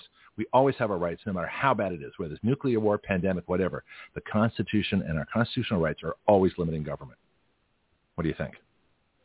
Yeah, the two concepts that we've been talking about are linked together. So equities and Okay. suspension constitution during emergency both spring from the same poison roots, and that is it's a it's a concept of ends justifying means first of all, and this notion under certain circumstances the law can be set aside in the furtherance of a greater good, and that's the whole concept behind equity, and it's also the Hmm. concept behind suspending the Constitution in an emergency. And what I like to point out to judges when I was, you know, arguing cases was that the Constitution was drafted during an emergency.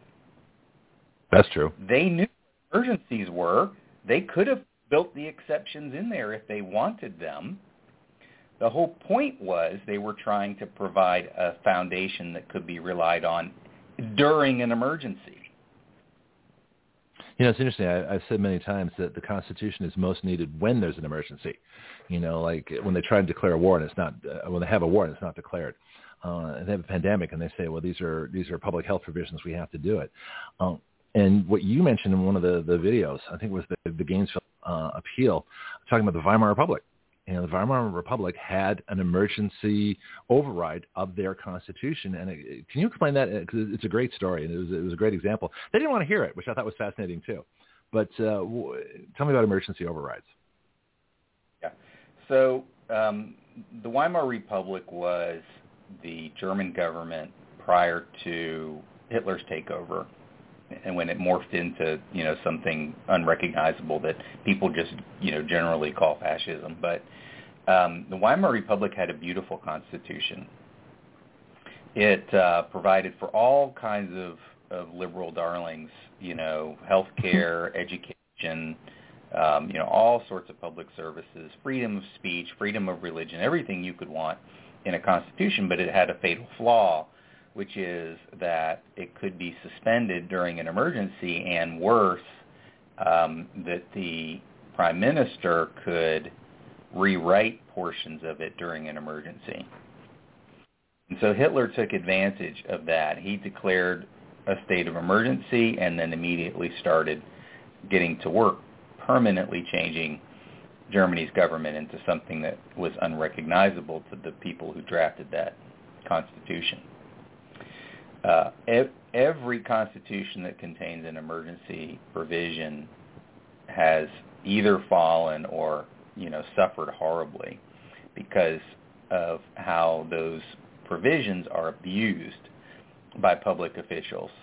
I mean, anytime, just think about it. Anytime a public official wants to do something and they're thwarted because what they want to do isn't constitutional, they look at that emergency provision if it's there, right? And they Mhm. they lust after it. If only we could figure out how to get this done through an emergency. And eventually that temptation is too great to resist and they begin to create emergencies in order to do the political things that they want to do that, that were prohibited by their constitution. And so it's a it's it's a double whammy because not only is something unconstitutional happening, but you've got your own government creating emergencies in order to to do these political things that it wants to do. So uh, it's a pathway to um, the kind of excess that we saw during World War II. Yeah, and that applies directly to COVID too. I, was thinking, uh, I sent you a couple of things that we don't, we can't talk about in detail today because I just sent them this morning. Um, one of them is uh, Diane Warner, who's on the line too. Uh, her election integrity bill, um, which I helped a little bit. It was mostly her her work on that. And uh, the other one is our Australian Bill of Individual Rights, where I work with Jen Clark from Australia, who's one of their Freedom Trucker founders. And one of the provisions was that uh, the, the Bill of Rights is always in force, you know, despite any um, government crisis, you know, real or imagined. So it's, it's exactly the same words you're using. So I sent that to you. If you get a chance sometime, you know, when you have nothing going on, uh, take a look. I'd be curious to see if the things that we might be able to apply here, uh, either in law or, or possible constitutional amendment. Um, but some of the things that have always bothered me, reasonable restrictions, compelling state interest. Uh, you know, we, we no right is absolute. And to me, none of that is true all rights are absolute or they're not rights, they're privileges. There are no reasonable restrictions. If it's a restrict, you know, if it's a restriction, it's not a right. And this whole theory of a compelling state interest, in other words, we, this is like you said, it's the Declaration of Emergency. We can take away your rights if we declare an emergency. And again, I say, as you said too, just a second ago, real or imagined where do these terms come from? Do you do you hold with them? Do, you know, or is or my contention they they make no sense. They're just made up. So the courts can do what they want, as opposed to legislature declaring emergency and then doing what they want. What do you say on those things? Yeah. So um, during the last century, the Supreme Court faced a number of cases that were very difficult, where um, you know what the government wanted to do was very obviously good um, and also violated the Constitution. And so the Supreme Court came up with a three-tiered level of review of government action mm-hmm. when it potentially violates a constitutional provision. And without getting too far into the weeds, uh, that's where words like the words that you were throwing around come from. Um, okay. At the highest level, called strict scrutiny, you have um, a standard that requires the government to show a compelling state interest using the least restrictive means. Mm-hmm. And um, it, it's it has been this, the the courts have been very very strict with that standard. It's called strict scrutiny for a reason, mm-hmm. and they've almost never approved a government action under the strict scrutiny standard. The the few, uh, for example, in Florida, uh, the, the Florida Supreme Court has routinely stricken down juvenile curfew rules when there have been teenage hooliganism and vandalism and drug dealing using kids because kids, you know, don't face the same, um, you know, criminal penalties that adults do. So, you know, cities, municipalities in Florida have responded by saying, all right, well, kids need to be home by 11 o'clock or whatever. Mm-hmm. And the Supreme Court has struck those laws down, finding that they didn't meet a strict scrutiny analysis. So um, it, it, it, can be very, very uh, demanding. The problem that we have during these emergencies is that, that in particular during the early period of the emergency, so you know in COVID they stretch that out into a year, mm-hmm. and during that early period everybody is emotional and hysterical about the emergency, and they're not including judges, and they're not thinking rationally. And so where um, I was always trying to take my cases on the masks and the vaccines was to the point where I could get a court to agree, and ultimately I did in both cases, uh, a court to agree that strict scrutiny applied to um, masking and um, mandatory vaccination or coercive vaccination. Ooh. And so Okay, now you got my curiosity already now with the two different words. I'll ask you about that. Okay, go ahead. This is interesting. Yeah. Okay, so um, once we get to strict scrutiny, then under the law, the burden shifts, and I don't have mm-hmm. to prove anything. All as a defendant I have to do is prove that it violates the Constitution and is subject to strict scrutiny, and then the government has to prove that they meet that standard, and they have to prove it using evidence. And so in both cases, I was ready to go to put on evidence about masks and vaccines. But but Greg, it was not a um, you know like a done deal at that point. I I knew I could lose. And I could lose because the government was going to bring in their experts and their studies. I mean, they get a study. All they have to do is pick up a telephone and order a study, and they they can have any study. Best studies money can buy. right money for study comes from the government. So yeah, oh yeah. So I knew I was, but here's the here's something funny. Okay, mm-hmm. in neither case, when I fought my you know uh, my my ultimate battles with these entities on both the masks and the vaccines, neither time did they put on any evidence. Now, this, this is so fascinating yeah, I want to get into this. This is a great story. So, so uh, everybody, you definitely want to listen to this part. This is good. Yeah, this is. I don't think most people realize this, but to you know, we've had when back when I started, I was one of the few like you know experienced litigators who was doing anything in this field. Right? There was a lot of, of volunteers, right? Lawyers who um, you know mm-hmm. come from different practice areas and stuff because nobody was doing it, right? There Mhm. were hardly any litigators doing it, and so those lawsuits got shot down because those poor guys, you know, were outmatched. But uh, now there's a lot of lawyers, right? We've had a lot of lawsuits. You've seen them. hmm Uh, lawsuits, new ones are getting filed all over. But you want to know, this, this is so amazing. Nobody understands this. So far, not Pfizer, not Moderna, and not the federal government, not any agency has ever put on evidence in a court of law about the safety and efficacy of the vaccines. Not one. That's. I want to ask about that. So, so why? What's uh, and you use this against them, and I wanted to get into the, the whole idea of, of uh, how you how you did this. So, so tell me why they didn't, and, and how did you use that? Well, so I can only guess, right, Okay. about what's going in their head about why they're not um, leaping to put on evidence about how safe and effective their vaccines are.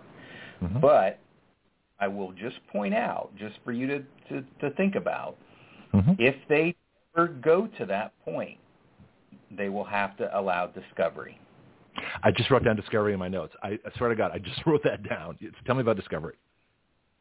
So discovery is where the other side in the lawsuit is allowed under the rules to request documents, including confidential documents or trade secret documents or whatever, and take depositions under oath of witnesses, uh, including, you know, vaccine developers, uh, people who ran the, the, you know, clinical trials for Pfizer, Anthony Fauci, whatever. Those, that discovery and, and uh, those depositions would crack open what really happened during the early stages of the pandemic when the vaccines were first approved. Mhm. And there is still a lot of confusion about that. Nobody knows how it happened. Um, you know, the latest things that we're starting to see is that the Department of Defense was heavily involved in it. And that, Peter McCullough said that. Dr. McCullough was on the show, I think, about three or four weeks ago. Said exactly that. He talked about the Department of Defense half the half the hour, and I was fascinated by that. So, what what have you learned of late? So I've looked at the documents, and it, it, it appears pretty clear to me that the Department of Defense coordinated the pandemic response from the first minute. Now, hmm. there could be a, a legitimate explanation for it. Uh, let's say you're President Trump and you're faced with this, you know, poss- horrible pandemic, and you, you're watching videos of people dropping in the streets in in China, Mm-hmm. um, and you're looking around, and who do you put in charge of it? And maybe you think best folks to organize this whole thing is the military because they're used to responding fast and organizing worldwide logistics and whatever. Okay, Mhm. I, I'm not saying that's right. I'm just saying you could see how that could happen. Now, uh, but there are some uh, confounders. So, for example, that was never made clear. The military's role was never public. Now, we, we had briefings from admirals, right? You remember that. Mhm. But those Yep. were in the context of purely uh, on logistics for moving uh, PPE around and later the vaccines. They were the military was never disclosed as being uh, the the chief op- operating and chief executive officer of the pandemic, which is what the documents appear to show that they were. Um, furthermore, the documents strongly suggest that Pfizer was a licensee of the vaccine technology rather than the inventor. See, I thought Moderna, uh, Moderna, which means modern NRA, mRNA or something like whatever it is, but I thought Moderna's came the ones that came up with it first. I'm not sure though. So it also looks like Moderna was in the same bucket as Pfizer. So Okay. it looks like those companies were licensees of DoD technology hmm rather than independent inventors. And and and so uh, I'm speculating now, but that Mhm. would be consistent with the odd fact that both of them, quote unquote, discovered the vaccine at the same time, and they both did it so quickly, and even you know the the third one that's maybe the nail in the in the coffin for my reasoning is they were the only ones that were approved besides the ill-fated Johnson and Johnson, which is an exception that I think proves the rule. But you know what I'm saying. There was hmm 20 or 30 vaccine candidates. None of them got Oh. any. Those, those We're- three. Yeah, we're losing So a couple of words in your phone call. I don't know if it's a gain or something, or we're just, just occasionally like we missed the numbers. So you said 20 or 30 candidates for for the vaccine. That's would be? Okay. Um, you know, every company that made vaccines was working on that project, right? It was a um, once in a lifetime chance, and um, none of them have gotten anywhere to this day. Three years later, nothing new has been approved. hmm right? We we all know about the war against um, non-vaccine treatments that the government undertook, hmm right? Why would the government? Yeah. Uh, yeah, that might have hurt vaccine sales if a if an effective treatment had come along, right? But why had why would the government care if the vaccine manufacturers would have made less money because an effective treatment came along, right? It, it doesn't quite square the circle. The the explanation uh, that everybody's using is regulatory capture, What's that mean? and uh, so regulatory capture is this notion that um, if you create a government agency to supervise an industry, eventually the industry will um, capture the agency by employing the agency officials after they leave that company, by getting their own people inside of it, by networking and you know using every kind of influence imaginable, so that uh, you know at some point that agency that's supposed to be policing the industry actually winds up helping the industry instead. That's called regulatory capture. Hmm. I, I think it's called uh, nepotism or corruption or graft. I can think of a bunch of other names for it. Sure, sure. That's just the fancy, uh, you know, ten dollar word for it. Like But, equity. Um, so yeah, and, and by the way, on that point, I meant to say, um, fairness is getting what you want. Justice is getting what you deserve. That's how I hmm. differentiate actors, right? And that's why they don't want justice, and that's why they always modify the word justice with some other word, right? It's Oh, never social? just just social justice is not the same as justice. Justice is getting what you deserve. Period. That's it. Uh-huh. Social justice is equity, getting what you want. Hmm. It's like I say about affirmative action. You know, the qualified don't need it, and the unqualified don't deserve it. Yeah, perfect. That, that's Yeah, that's, you can use uh, that. I don't mind helping out.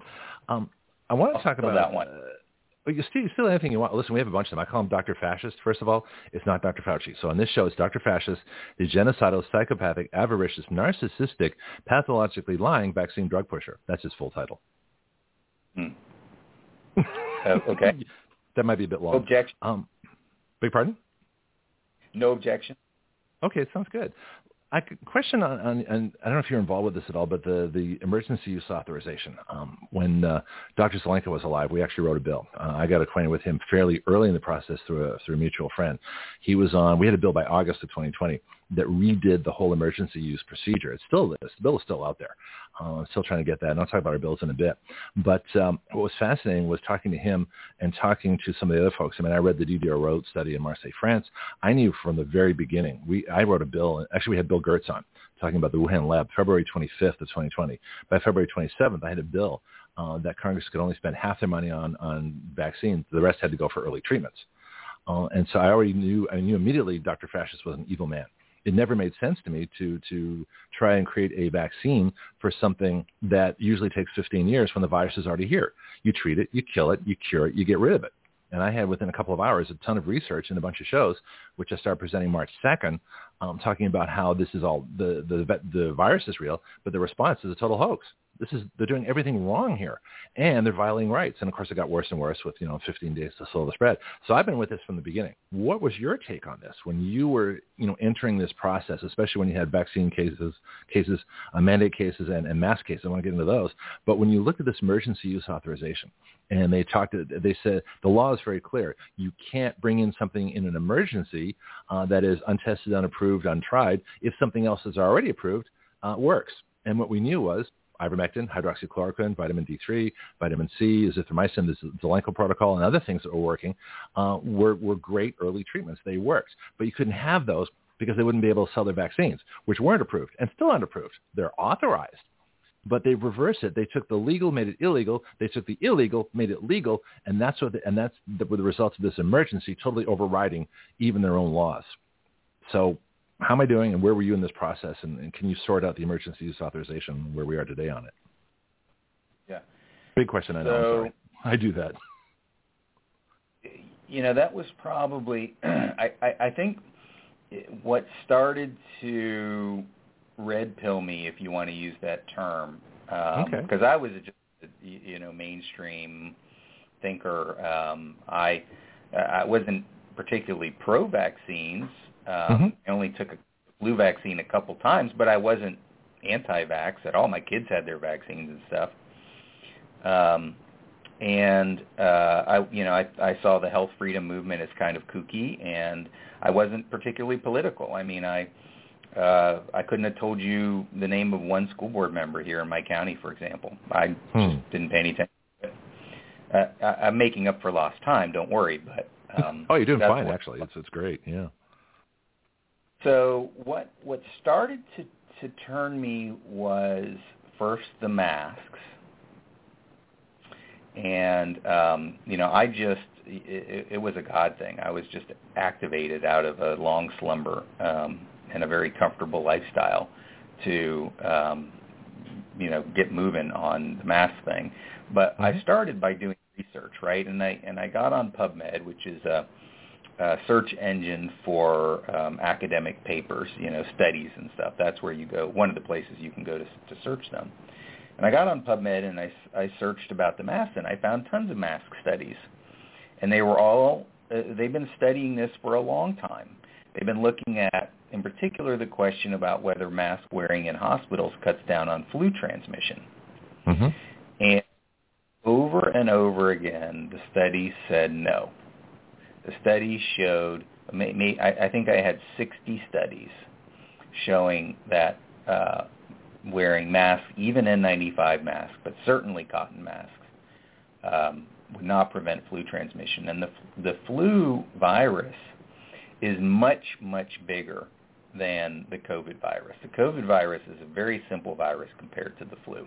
The flu virus is orders of magnitude bigger. So if the flu virus could get through a mask. It just seemed common sense to me that the COVID virus would would get through. And uh, at that time, they were denying that COVID was airborne, and that's how they were were playing that shell game. And that was mm-hmm. another thing that was because you know we had a, a, a WHO advisory. Uh, pretty early on, you know, right after they told us that it wasn't airborne, they reversed tracks and and admitted that it was.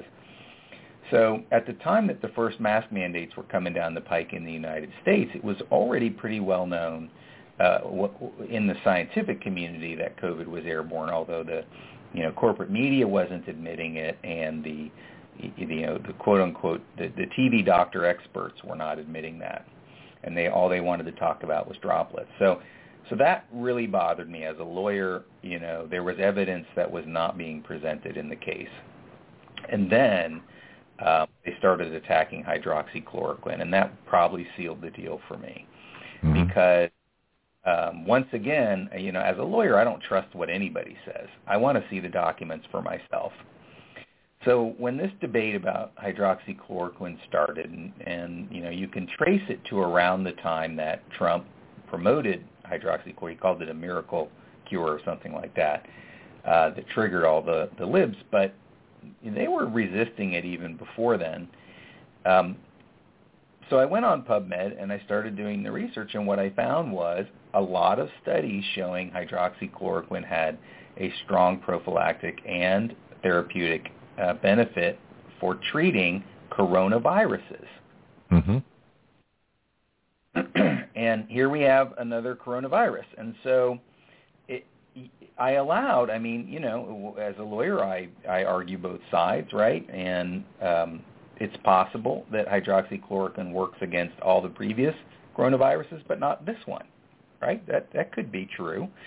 But the fact that it worked against all the previous coronaviruses means we have to talk about it. Yeah, study it, And- try it, do all kinds of things. Yeah. And somebody needs to say, why does it work against the other ones but not this one? What what changed, right? Is there is, is it a certain gene? How is it evading the hydroxy? I mean, if we could figure out Mm-hmm. the difference, that might lead to another therapy, right? Maybe we could tweak the hydroxychloroquine a little bit and it could work.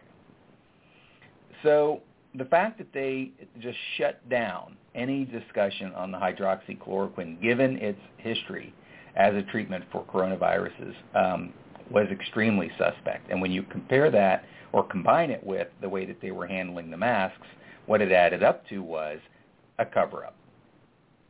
At at that point, I was convinced. And so if the government is lying about one thing, under the law, if a witness lies about one thing, I'm allowed to tell the jury the jury shouldn't believe them about anything. Interesting. That- Okay. That, makes sense. That is letter law. All I have to do is prove one lie. Hmm. You know, not about wife looks good in that dress. It has to be something, you know, yeah. material. But if I can catch in a material lie, then I can tell the jury that they're entitled to disregard everything that witness said. So the government should be held to a higher standard than a random witness in a court case. I do not believe that there's good reasons for the government to lie to us. I don't think that uh, avoiding panic is a good reason to lie to the American public. Um, or whatever, right? Mhm. I, I, Yeah.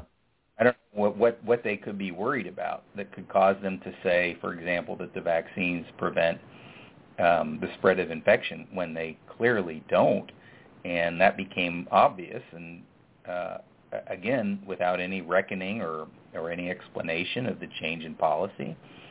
Um, so I, I guess I'm getting a little bit far from your your question, but that Well, that okay. was those Feel free. those two the transition point for me the Mhm. the way the government treated masks and hydroxychloroquine Yeah. I've got, uh, I want to get Diana here about election integrity, and I want to give you a chance to ask any question you want. But uh, the big purpose that I wanted to talk to you, amongst all the other things, because you're fascinating, I mean, this is just, I love this kind of chat, um, is that we have uh, two bills, one on vaccine product liability and the other that ends big tech censorship. And you're off to an Atlanta conference, I think, next month. And so what I'm hoping to do is talk to you on the air, off the air, uh, but see if you'd be interested in possibly advocating those bills. I don't know if you've had a chance to read them. I know I sent them, but I know you're busy too, and I understand completely. Um, but I can explain them very simply. And uh, you said to me one thing that was that was very profound, very interesting when I when I met you on the, in the middle of the baseball field, the Blue Wahoo Stadium. You said, you know, as a lawyer, you know, give us give the lawyers the tools, give give the laws. You know, you need the laws to be able to bring them to court. And I always remembered that. And so I think I've got a couple of them for you. Have you had a chance to take a look? And uh, no but i tell you what let's do this because Mhm. um you can imagine um my schedule is insane oh, it's horrendous. Uh, it took me two years to get you on the show. I mean, I believe me, I know. or a year anyway. Yeah. but um what we could do is schedule Mhm. half an hour or an hour somewhere soon and maybe do a zoom and do a doc share and you can walk me through it Okay. and you know point things out and kind of explain what you your intention were and, and uh, how you intend it to be used and that'll you know save me a lot of trying to figure it out for myself so uh, that's Yeah. probably the most efficient way to do it if you can spare the time Oh, of course I can spare the time. Are you kidding? For this, this is this is my job. This is my career, my life. You know, I love what I do here. I'll give you the simplest explanations possible. The vaccine product liability bill. There are two places in law where it says that vaccine manufacturers shall not be liable in a civil lawsuit. Well, I take out the word "not." and replace it with the word fully. So it says vaccine manufacturers shall be fully liable. Big tech bill is just as easy to explain. It takes out that section 230, which gives them the ability to censor anything they find, quote, otherwise objectionable, and replaces it with you keep their immunity. They're still immune from what people do with search engines and with, uh, with social media. But if they touch an account, a posting, or if they arrange the search engines, they lose that immunity and they can be sued. And that essentially are those two bills. They're that simple. Okay, I have some uh, some questions and comments. Oh yeah, no, we could. We'll, we'll stay for the Zoom, but it just but just in essence, that's pretty much what it is. You know, do you have any questions for me about Action Radio about what we do here? Um, no, but I, I will say, just tracking on that a little bit further, um, mm-hmm. what I've been advocating for, and it sounds like um, you know we're doing the same thing in different ways, but uh, I've been advocating for a standalone one sentence bill that would say something like, notwithstanding any other provision of state or federal law, vaccine manufacturers, distributors, um, licensors, and, and a long list uh, will be liable for any injury from uh, directly or causally related to the vaccines. Something like that. It's pretty um, much in the um, bill. That's that's pretty much what our bill does.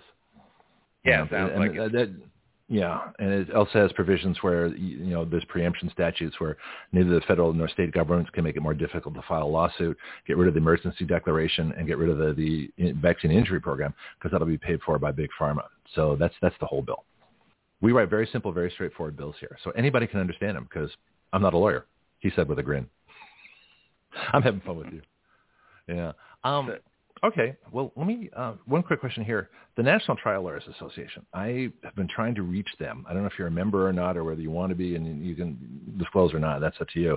But I would think that especially after the history with big tobacco and the massive lawsuits, that I've been trying to reach them and say, look, we've got a bill for vaccine product liability. We've got a bill where you can sue big tech if they mess with people's accounts and censor because we take away that in the bill. Why aren't they on board? Why, why, why don't they want to talk to me? Why don't they want to help us out here? I don't think they'd be the biggest lobbyists for these bills. So the two groups that you're probably looking at are PI lawyers, personal injury lawyers, or malpractice uh, lawyers. And those, both of those uh, categories, and, and the majority probably of the Trial Lawyers Association operate on a contingency basis. And you've seen those commercials and billboards, right? There's no oh, recovery yeah. unless they.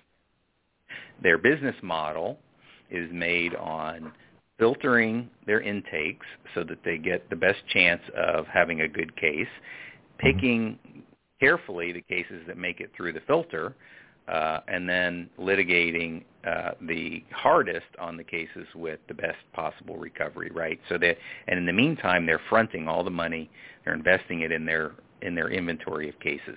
So you have to understand that business model in order okay. to get anywhere on. Now, keeping that business model in mind, you will understand when I tell you that the only way you are going to get them interested in COVID cases is to show them where somebody's recovered some money. Oh yes, like the same thing. I have to get bills passed before people will support our bills. Yeah, understand? You, yeah, I've I've heard this. Okay, huh? Right, because right. look, they're the money. You're asking them to mm-hmm. put their own money for experts, for court reporters, for travel, for attorney time, for paralegal mm-hmm. time, you know, and everything. It's expensive to run a law office. Um, you're asking them to front it all on your theory it's a good case. And they're lawyers. They want to see some evidence. Okay. Right? No, it makes sense. So it, it makes perfect sense. Yeah. But big tobacco wouldn't uh, couldn't we have learned something from big tobacco? And then Diane, I promise you, you get the next question. But did the big tobacco liability lawsuits, can we learn something from them or use that as a parallel to big pharma lawsuits? Sure. I think that um, if you look back at the history of the tobacco litigation, you'll see that the floodgates didn't open until after somebody figured out the formula. And so people like you and me on the front lines, we need to figure the formula out. Okay. And as soon as we figure the formula and prove it in, in a test case, then the floodgates are going to open, and it's going to make the tobacco litigation look like a warm-up act. Interesting. Yeah, let's. Well, I'm, I'm, i do it on the legislative end. You've got the, the trial and litigation end. Um, Diane Warner, our election integrity reporter and a citizen legislator who writes her own bills. Diane, you have a question for Jeff? Or you want to present Absolutely. your bill? Absolutely. Hi, Jeff. I thought so. yes, I'm so happy that you're on. I've been so excited about this interview today, Jeff. I've been a big fan since the Wahoo event. Um, Deb Viglione is a good friend of mine, and I've been following you ever since. I, and never in my wildest dreams did I think I would ever want to read something that an attorney wrote every single day, but but I do. I'm a paid, paid subscriber. but um, Great, chase away my guest. Thanks, Diane. yes, yes. And I'm also a registered nurse for 43 years. So I knew COVID was a sham from the very beginning when they first said um, this drug is 100% safe. I knew it was a lie. So when you Mm-hmm. everything that you said just it really came to heart, you know, from me, and I followed. I, I you should see my Facebook. I quote you all the time. So, but um, I think the most important point I want to make today is that you believe the DoD was responsible for COVID, um, and that thrills me that you're willing to get out there and to say this. And what what I really want to push forward a point is they haven't stopped with that. They have pushed that right into. Uh, they're controlling our election, and if we don't stop this, uh, it's I, I've got my foot in both camps, with the COVID camp and with the election camp. And these are the two most most important things in our world right now. If we don't solve both of these things, I, I can't even imagine what you know the rest of our world is going to end up being. But would love to be able to help and get some legislation passed and get rid of these uh, the these machines that are giving us a selection instead of an election.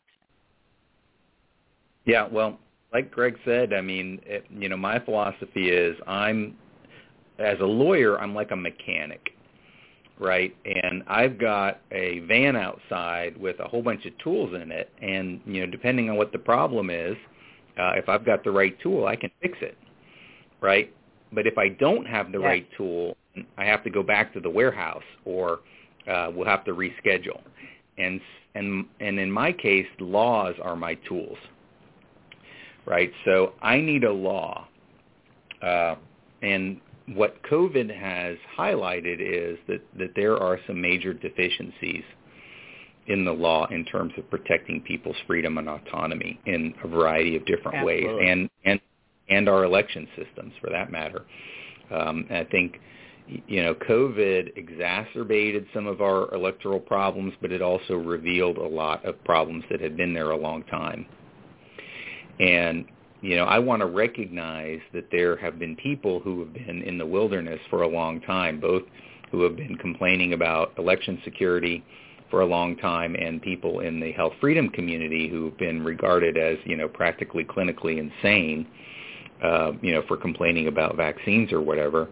Uh, and they've been marginalized and scorned and not listened to, you know, and um, those folks deserve a lot of credit because uh, had we listened to them earlier, we might not have had as uh, severe uh, of a time during the last three years like we have had.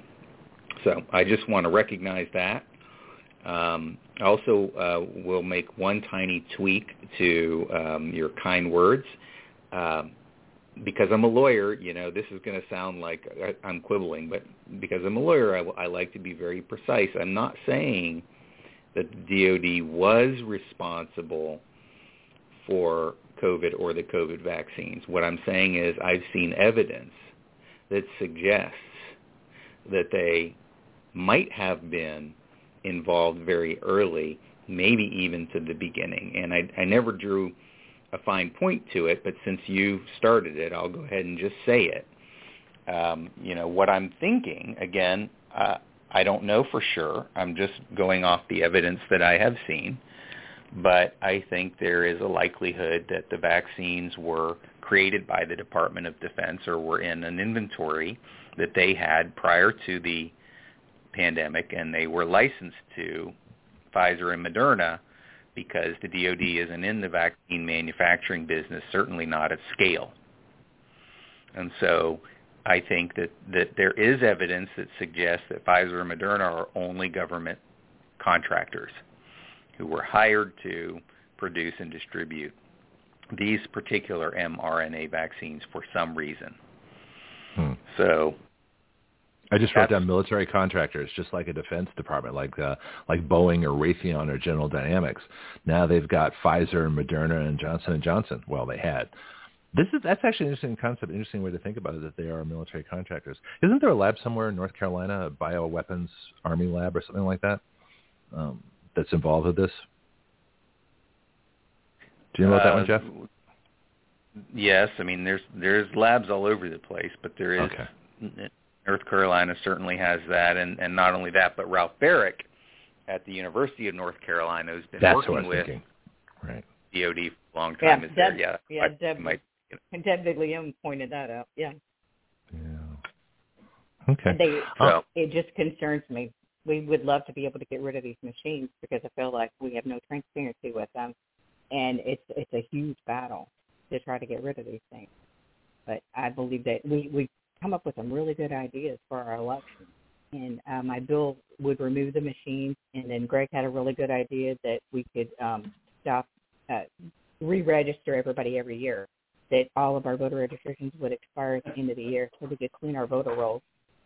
Yeah, so that'd be great. We have, we have. That's pretty much what my bill is wrapped up to, and we'd love to explain it to you. I, I would uh, love to work with you and try to see if we you could use your experience and our our knowledge and a lot of our the people that support all of us and try to push some some of these very simplistic bills through Congress. They try to make things so, so complicated that they can, you know, put in a lot of graft into it and cheat. And uh, we just like to really simplify, just like you were saying. Yeah, I would love to work with you guys. That, that'd be great. Yay, I'm happy. I've accomplished my mission. Let me ask you a, a question that's going to be bothering people. The WHO, this this this international treaty. Uh, I was going over that a little bit in the hour beforehand, so you can catch that in the podcast uh, uh, later. But uh, everybody's panicking. We're going to lose our rights, you know, which we can't. You know, the, the, World Health Organization is going to dictate policy to us, which they can't you know, and everybody's worried about things that, that literally can't happen, but because they believe they can happen, it's like complying with mask and vaccine, you know, mandates, or as you call them, coercive.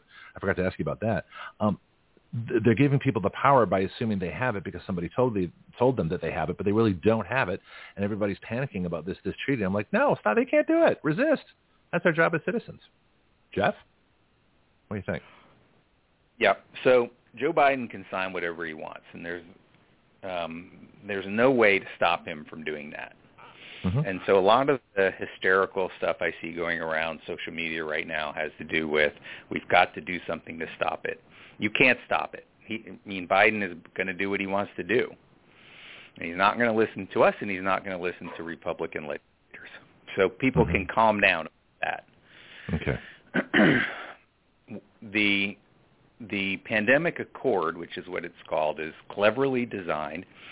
It it's even written to get particularly around the United States treaty ratification process. Mm-hmm. Even though it applies to 194 countries in the world. And look, I don't blame them. They discovered during the pandemic a way to achieve one world government instantaneously because of all these exceptions under emergency um, procedures, right? It, mm-hmm. These emergency clauses bypass all the normal democratic safeguards. And you don't have to go and get Congresses or parliaments to approve things. You can just do it. And if only they could get all that power in one place that could tell 194 countries all what to do, then suddenly we could have a, a centralized currency. Wouldn't that be nice? Mm-hmm. Right? Because it's an yep. need to have a centralized currency, and we could have, you know, one set of equity rules that can change all the time, and they change all the time everywhere. So there's no control group anymore, right? So you can't see how anxiety levels in teenagers are doing in the country that doesn't have trans surgeries. Um, wow. So I, I don't blame them for doing it. It's very natural that having seen the way things work during the pandemic, they'd want to go there. Uh, now, a, a president isn't allowed to sign a treaty without the two-thirds of the Senate ratifying it. But of course, over time, especially over the last 50 or 60 years, presidents, you know, like they have been expanding the use of executive orders, they've started using this thing called an executive agreement. And an executive agreement is like a treaty, except it's not ratified by the Senate. It's like an executive order. And I think so far, I don't know if this is all, but I found two Supreme Court cases so far that have approved of executive agreements and, and allowed them to survive scrutiny. But those cases, the executive agreements were much narrower, and they were arguably over things that the executive branch of the government had sole control of. And so if the executive branch wants to negotiate something, then the Supreme Court apparently says it's okay and it's not a treaty. This, this WHO pandemic accord would affect every man, woman, and child in the United States directly. Mm-hmm. And it would invade the sovereignty of every state in the union. And it would make a massive shift of um, control of health policy, which has been considered a police power relegated to the states since the founding of the country, it would suddenly shift that into the federal column, all by Joe Biden signing a piece of paper. So this thing is going to get litigated over. The state solicitors general will certainly sue from the red states, and um, I find it. And I mean, who knows what the Supreme Court is going to do, but uh, I find it incredible to imagine that they would approve it. So I think this just one more example, like with the um, you know eviction bans that the Biden administration tried to do over and over. It's just one more example of them doing something they know is unconstitutional, but they want to make us have to work to undo it. Yeah. We've reached the top of the hour, and I don't know if you have other things to do, but if you have a few more minutes, you're, you're welcome. I have probably a whole bunch more questions, but uh, it has been wonderful to have you. And if you don't have time, then let's just get your contact information. How can folks reach you, and anything, any messages you want to leave with people? Yeah, I do have another appointment coming up. I'd be happy to uh, come back on and okay. um, do some time if if you think people would be interested in that. Uh, oh yeah. Oh yeah, you've got a lot of response already yes. from um, Facebook, and th- yes, you are you're definitely welcome back anytime. And you don't have to to ask. You know, you don't. You you're welcome anytime. You can just call. You know, I'll see your number on the board. You know, so uh, you can be spontaneous. You can ask to come on for an hour. You can do whatever you want. You know, you're you're always welcome here on Action Radio. Well, thank you. That is very gracious. Um, as you guys mentioned, I, I have a, a, uh, little blog that I do. Um, it's called Coffee and COVID, and you can find it at www.coffeeandcovid.com. You need your coffee before you start reading about your COVID news, although I cover, you know, nowadays all kinds of world events and politics and whatnot. And folks can find with, me over there. With a lot of humor, and I love that. I said with a lot of humor, I love that you got to got to keep a sense of humor about this stuff. Yeah. And where's your office? Absolutely. Phone number, email, uh, website, anything you want to give? Facebook page, anything like that for for Children's Law? Childers Law, excuse me. Um, yeah, they can just Google us. We'll come right up. That's probably the easiest way. Uh, and you can get the office website, and it has all the contact information and whatnot. Childers Law in Gainesville, Florida. Okay. Thank you, sir. We'll talk. We'll get you off the air. I have a contact in your office who's absolutely wonderful. We'll figure out a Zoom. I'll, I'll get Diane for elections, and we'll talk those other two bills. And uh, before you go for the conference, but good luck at the conference and whatever you can do to bring about COVID lawsuits to help people. Um, more power to you, and congratulations. Thanks. Thank it was you, a great Jeff. conversation this morning. Thank you, and I'll talk to you guys later. Sounds good. Sounds good. Let's give another round of applause here. Where's where's my applause? Ah, and here we go.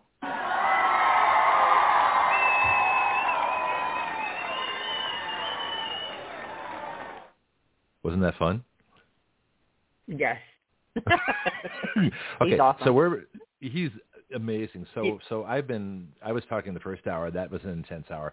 I'm gonna do a little musical interlude now, give you a chance to kind of rest, recoup, pull up all your your computer files and things like that.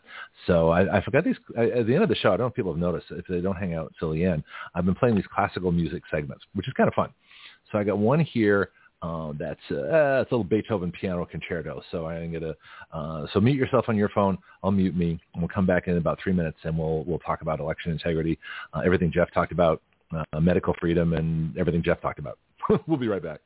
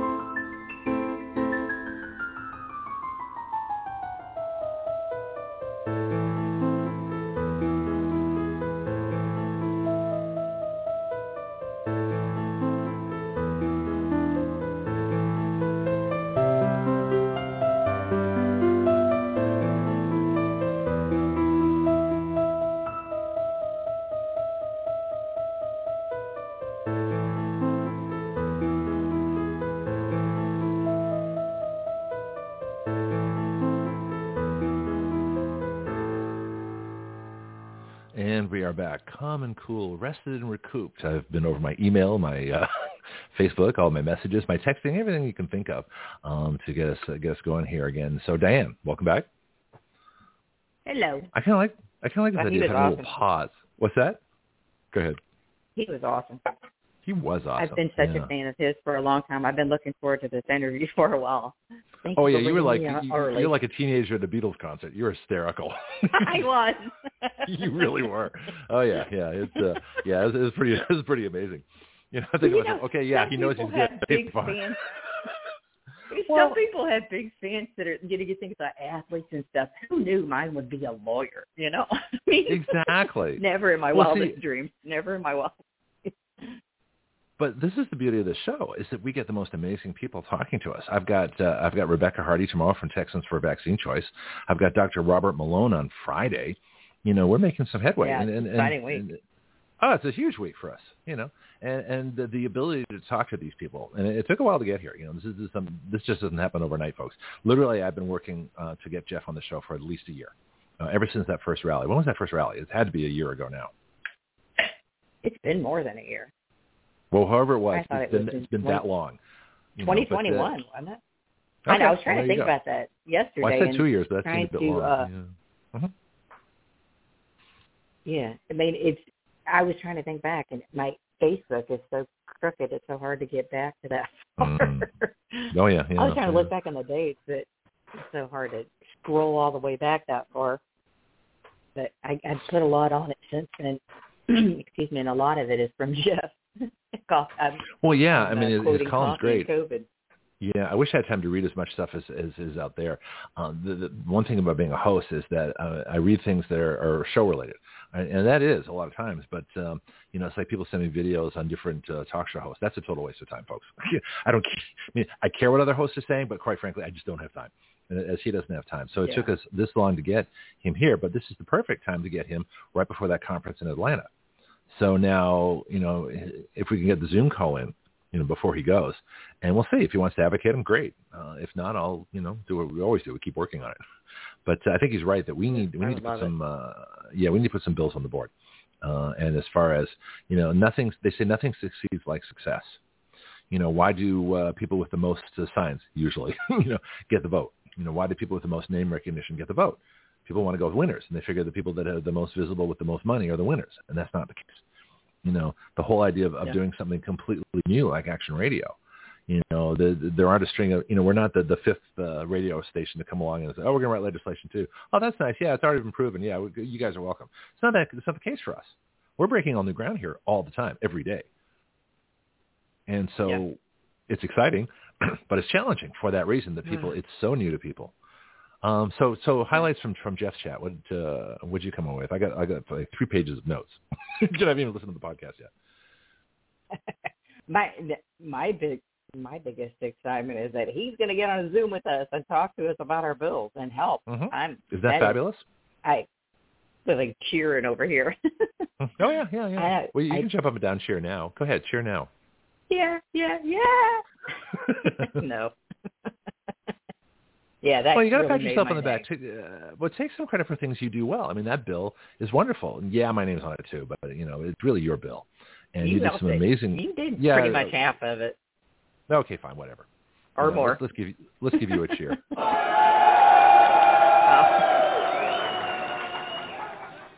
you know, so Oh, but you. this is but this is the fun of this is just getting us regular folks out here, you know, to do extraordinary things.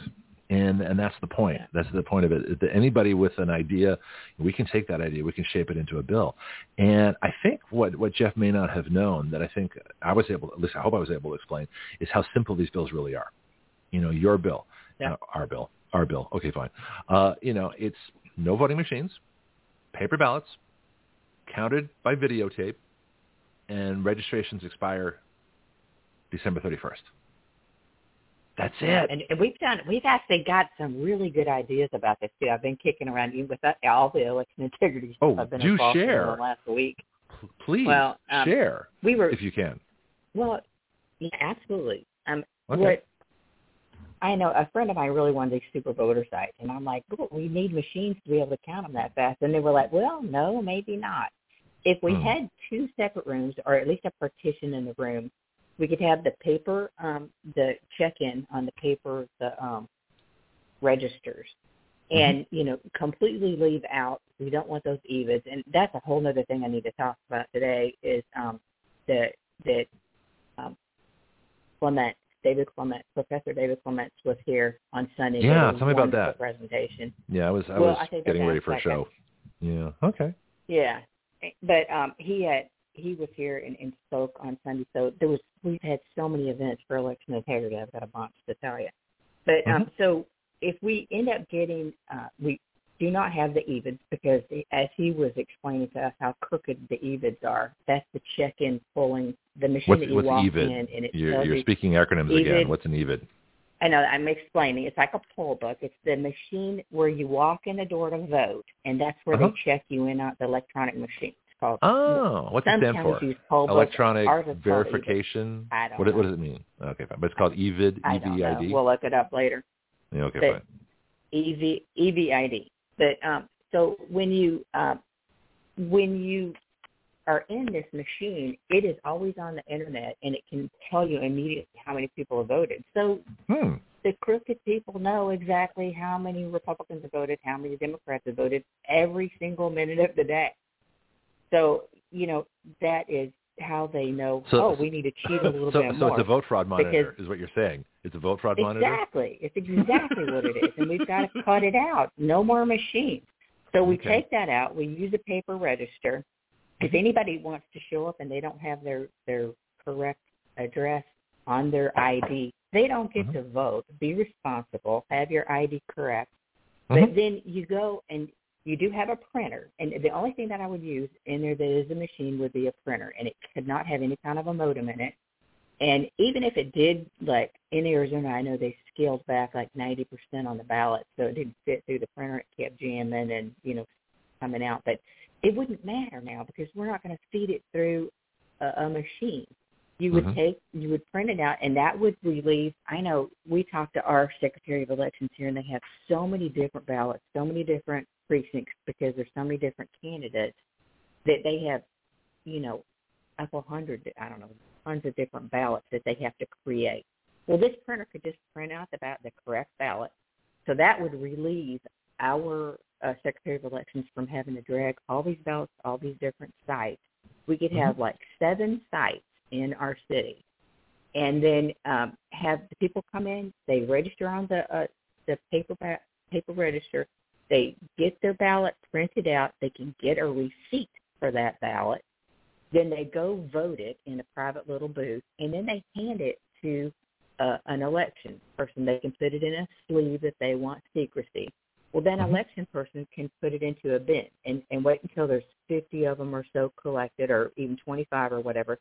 But then there's a pe- petition, and then you would have four people, four bonded workers, videotape in another part of the room, so that you're not videotaping anybody that's coming in or out the Mhm. people that are the workers that would be counting could not see the voters coming in and out, so they wouldn't know whose ballot that they're counting. But you'd Mhm. have four people counting the same ballot, and then they would take that ballot and they would file it into the precinct from that ballot. So you would have all your ballots filed by precinct. You would have your votes counted continuously all night long, and then you'd report it at the end of the night. You'd be done by freaking eight o'clock. hmm So Oh I mean, yeah, paper ballots are actually counted that was- faster. That's that's the irony of this is that the paper ballots, you know, remember that that meme that was and going the- around? remember the Super Bowl meme? The, the the Super Bowl was held in Arizona, so you won't know the score for at least two months.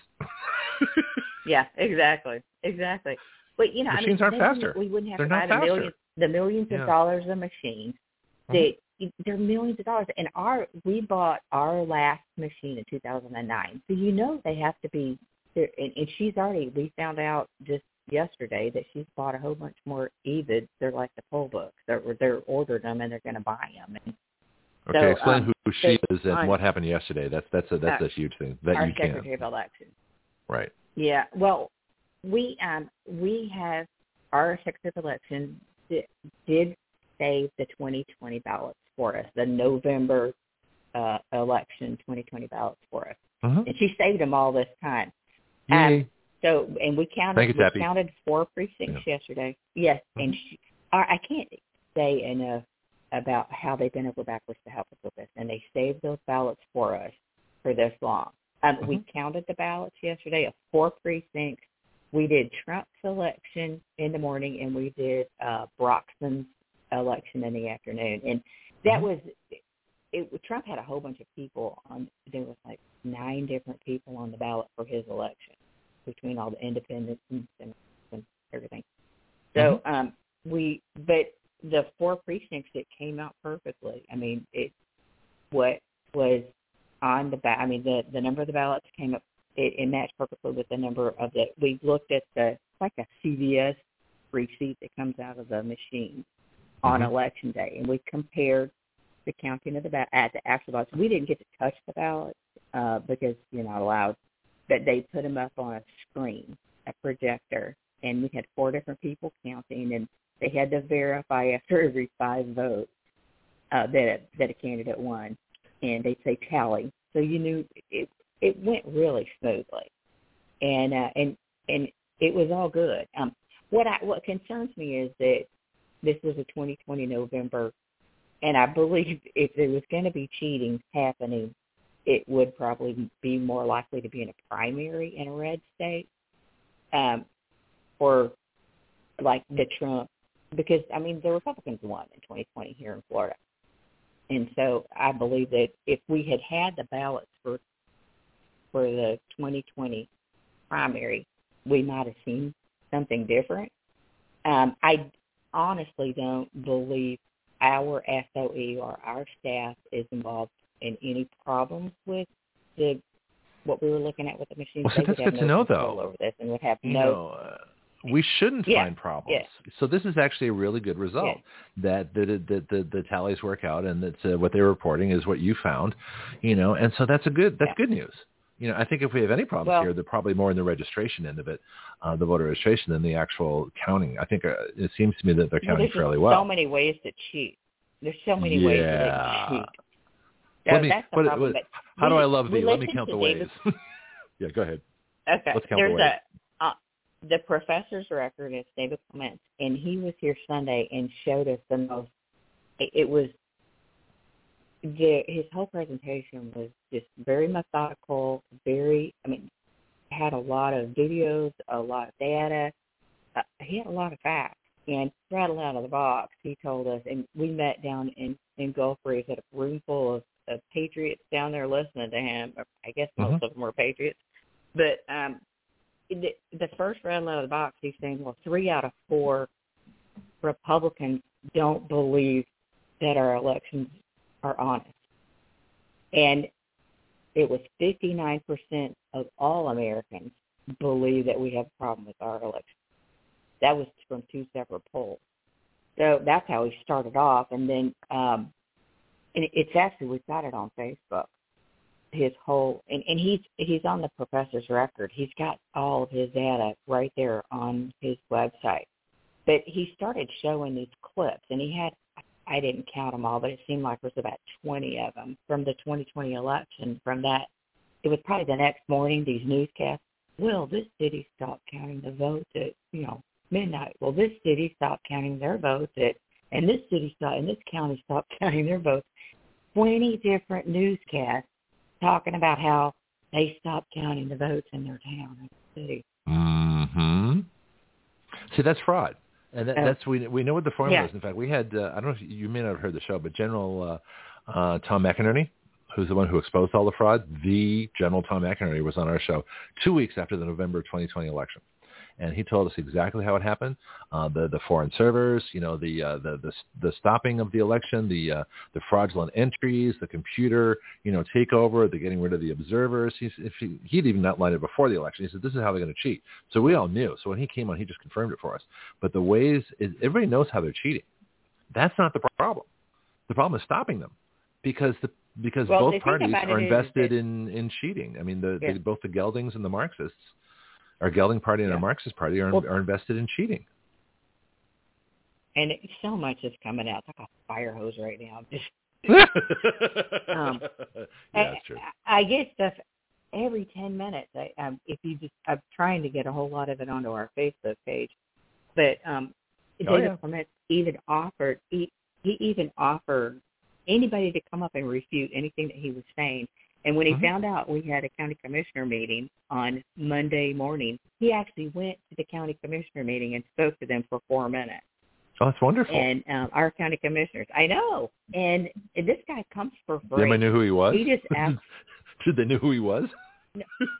I don't know. I don't, but they No. they they intently listened to him, they, and it's all Okay. on videotape. You can go look at the county commissioner meeting. He was on- he could only speak for four minutes. They put a timer on you, but um, we got up and I got up after him and spoke at the county commissioner meeting too, and and just challenged our our county commissioners to get a a, a meeting, a special set up a special meeting for all county commissioners and for Kathy Hmm. uh, to come, our our secretary of election, to and our county attorney as well, who he actually really, I believe, doesn't like the machines either. He's told me personally, but Mhm. um, or he doesn't trust the machines.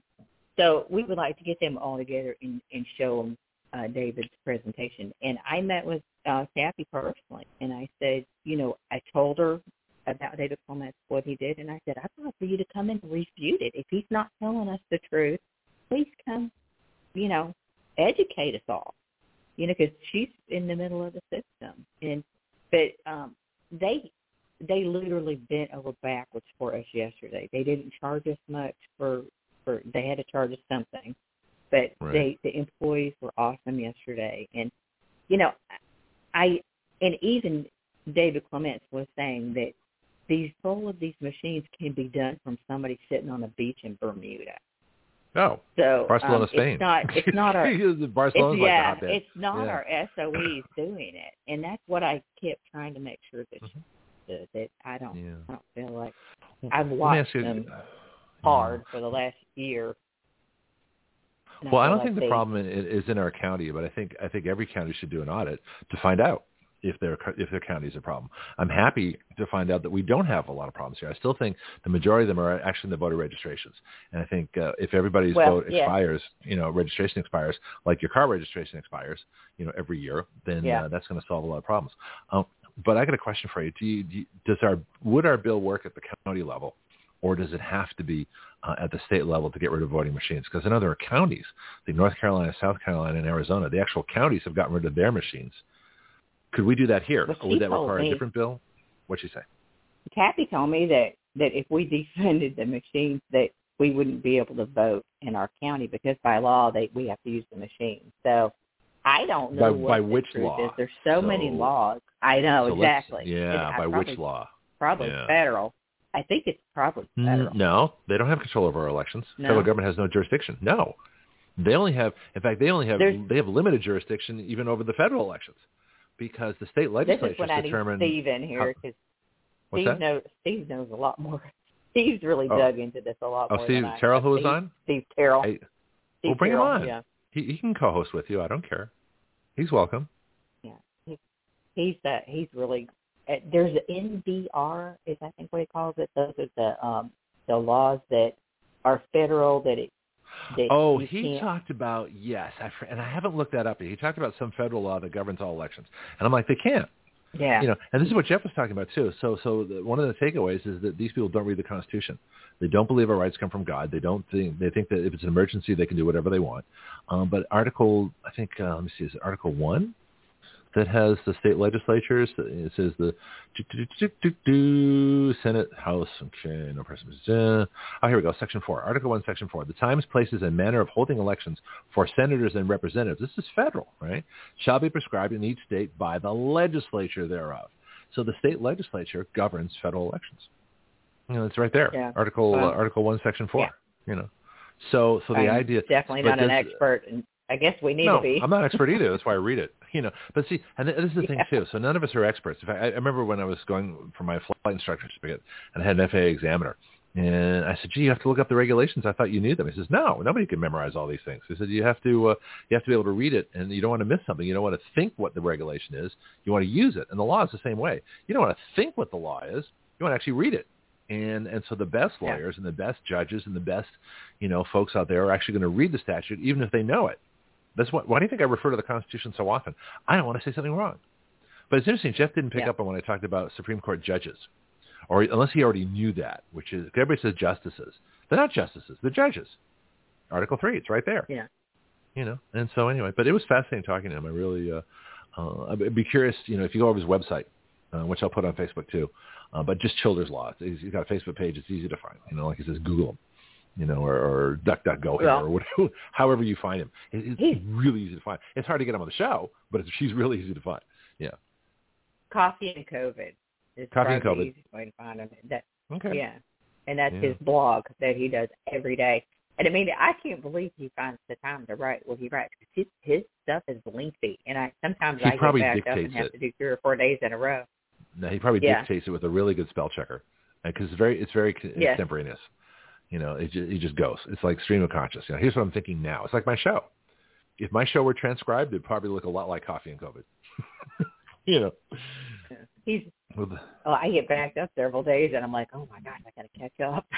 oh, you're so bad. You'll you're like like Well, like Lone Ranger serials. You know, it's it's this is really funny. Do you have his autograph yet? well, I I'm haven't seen him get a it. whole lot. yeah, well, I haven't seen him get a whole lot into election fraud, and so I would really Well, it's there, his love website. to see him dive into that now. Well, that's why I asked him about it because I found it on his website. And so let me let me switch Yeah. screens here back to Childers Law. Um, so that was a TV show. Oh, that was Chisholm. All right. So the, his practice areas: commercial litigation, election law, which is why I brought it up, real estate, business, corporate law, asset planning, and the last section, constitutional law. So that's why I had all those constitutional questions for him. Next time I get him back on, I want to talk about the Supreme Court, the whole idea that they can't interpret, that they can't make policy, and these people just have no clue. And these idiots on the district court. Have you, if you get a chance, watch that second video on his website uh, when he's talking to the district uh, um, court of Florida about the the, the Gainesville uh, mask mandate. It's really fascinating. That's where he brought Yeah. up the Weimar Republic and the emergency clause. And I said this all the time too. That uh, I mean, Uh, that was way back. That was at the beginning, right? Because I watched Oh, yeah. one of those videos way back when. Yeah. yeah, yeah, yeah, yeah. Yeah. But uh, but but talking about what, it, but what I talk- don't but- see, go ahead. yeah, what I don't see him talking about is like that the machines are are bad. So that's where I would love to get him to even look at David Well, Clements' let's information. let's think too, like lawyers for a minute. that. You know, he's going to want evidence. Of course, Mike Lindell has more than enough evidence. You know, he's going to look at it. He's Yeah. going to see the studies. He's going to, uh, and we, I mean, we do the same thing on the show. I, nothing, I don't make any proclamation until I get the logic and reason filter out. You know, does it make sense? Yeah. Is this possible? But You know, David, can this happen? David Clements is so Hmm. she's the one that digs in and finds a lot of the data for him. So um Okay. which- and he was a he was a prosecuting attorney Hmm. so for a long time and he was at he actually got fired from his job because he would not press to get the kids uh at his college vaccinated and he refused to wear a mask so that's why he was fired and that's really revved him up to want to come all over the country he started collecting a lot of evidence and he's worked with Seth Keshel a lot um you, you know who Seth Keshel is right Not really. You know, I mean, I've heard the name, but Okay. um, you know, at least see, I'm doing my uh, thing. I, I spend so much time doing my thing. I, yeah don't, I always keep up with everybody else's thing. So tell me about Seth. Seth's a genius with numbers, um, and he's Hmm. followed it, and done the numbers about the voting in every state, and really uh, broken them down, and can tell can tell or can tell people where the, the massive amounts of cheating were specifically. I mean, he's Okay. a numbers guy, and he was military. He was um, had something to do. Yeah. But you know the problem for me though. I don't even know The- what his title was. The problem for me though is that we know the cheating. We know how they do it. It's all been exposed. Uh, the Arizona audit, which was a year ago, really displayed everything from Dr. Shiva to uh, the, the the ninjas, the cyber ninjas, which I guess went broke after it. Um, so all these, so we all know what the problems are. Same thing with COVID. We know what the problems are. Yeah. And, and we know what the vaccine problems are. We know what we know the big tech censorship problems. We know it we all know the problems. In fact, these shows are driving me crazy because they're I, I call it. And I've said this before on the show, raising complaining to an art form. They're really good at stating Yeah. the problem. Okay, but that's not Yeah. that's not what we need now. We're we're past that. We've been past that for two years. We need the solutions. Okay, so this is why I am so action oriented because the solutions for me are very simple. Election integrity can be regained through paper ballots, videotape counting, expiring registrations, uh, and no machines.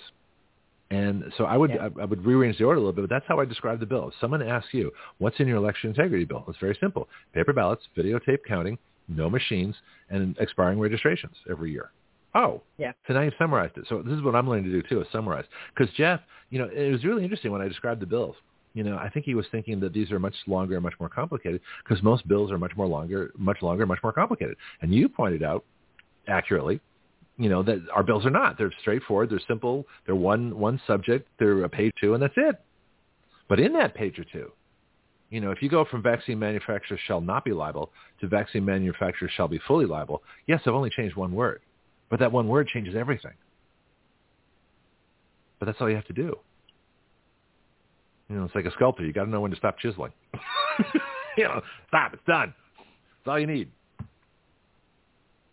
Back to you, Diane. Are you thinking? Are you still there? Am I still broadcasting? Oh, I hit. I accidentally hit my mute button. Sorry. That's fine. So if I start Um, rambling incoherently, chances just check your mute button. So just, we'll just make this a, a rule yeah, from now on. I know. yeah. I Yeah, did. okay. I did. Okay. Well, I think that the thing that that I worry about most is in our county, they're like, oh Uh-huh. well, see, we didn't have any problems with, you know, we looked at four precincts and we didn't have any Uh-huh. cheating. Yeah, that's great. That's awesome for our county. But we're Mhm. using the same machines that they're cheating with and all over the rest of the country. So they would have the Well, opportunity to cheat you- here if they want to.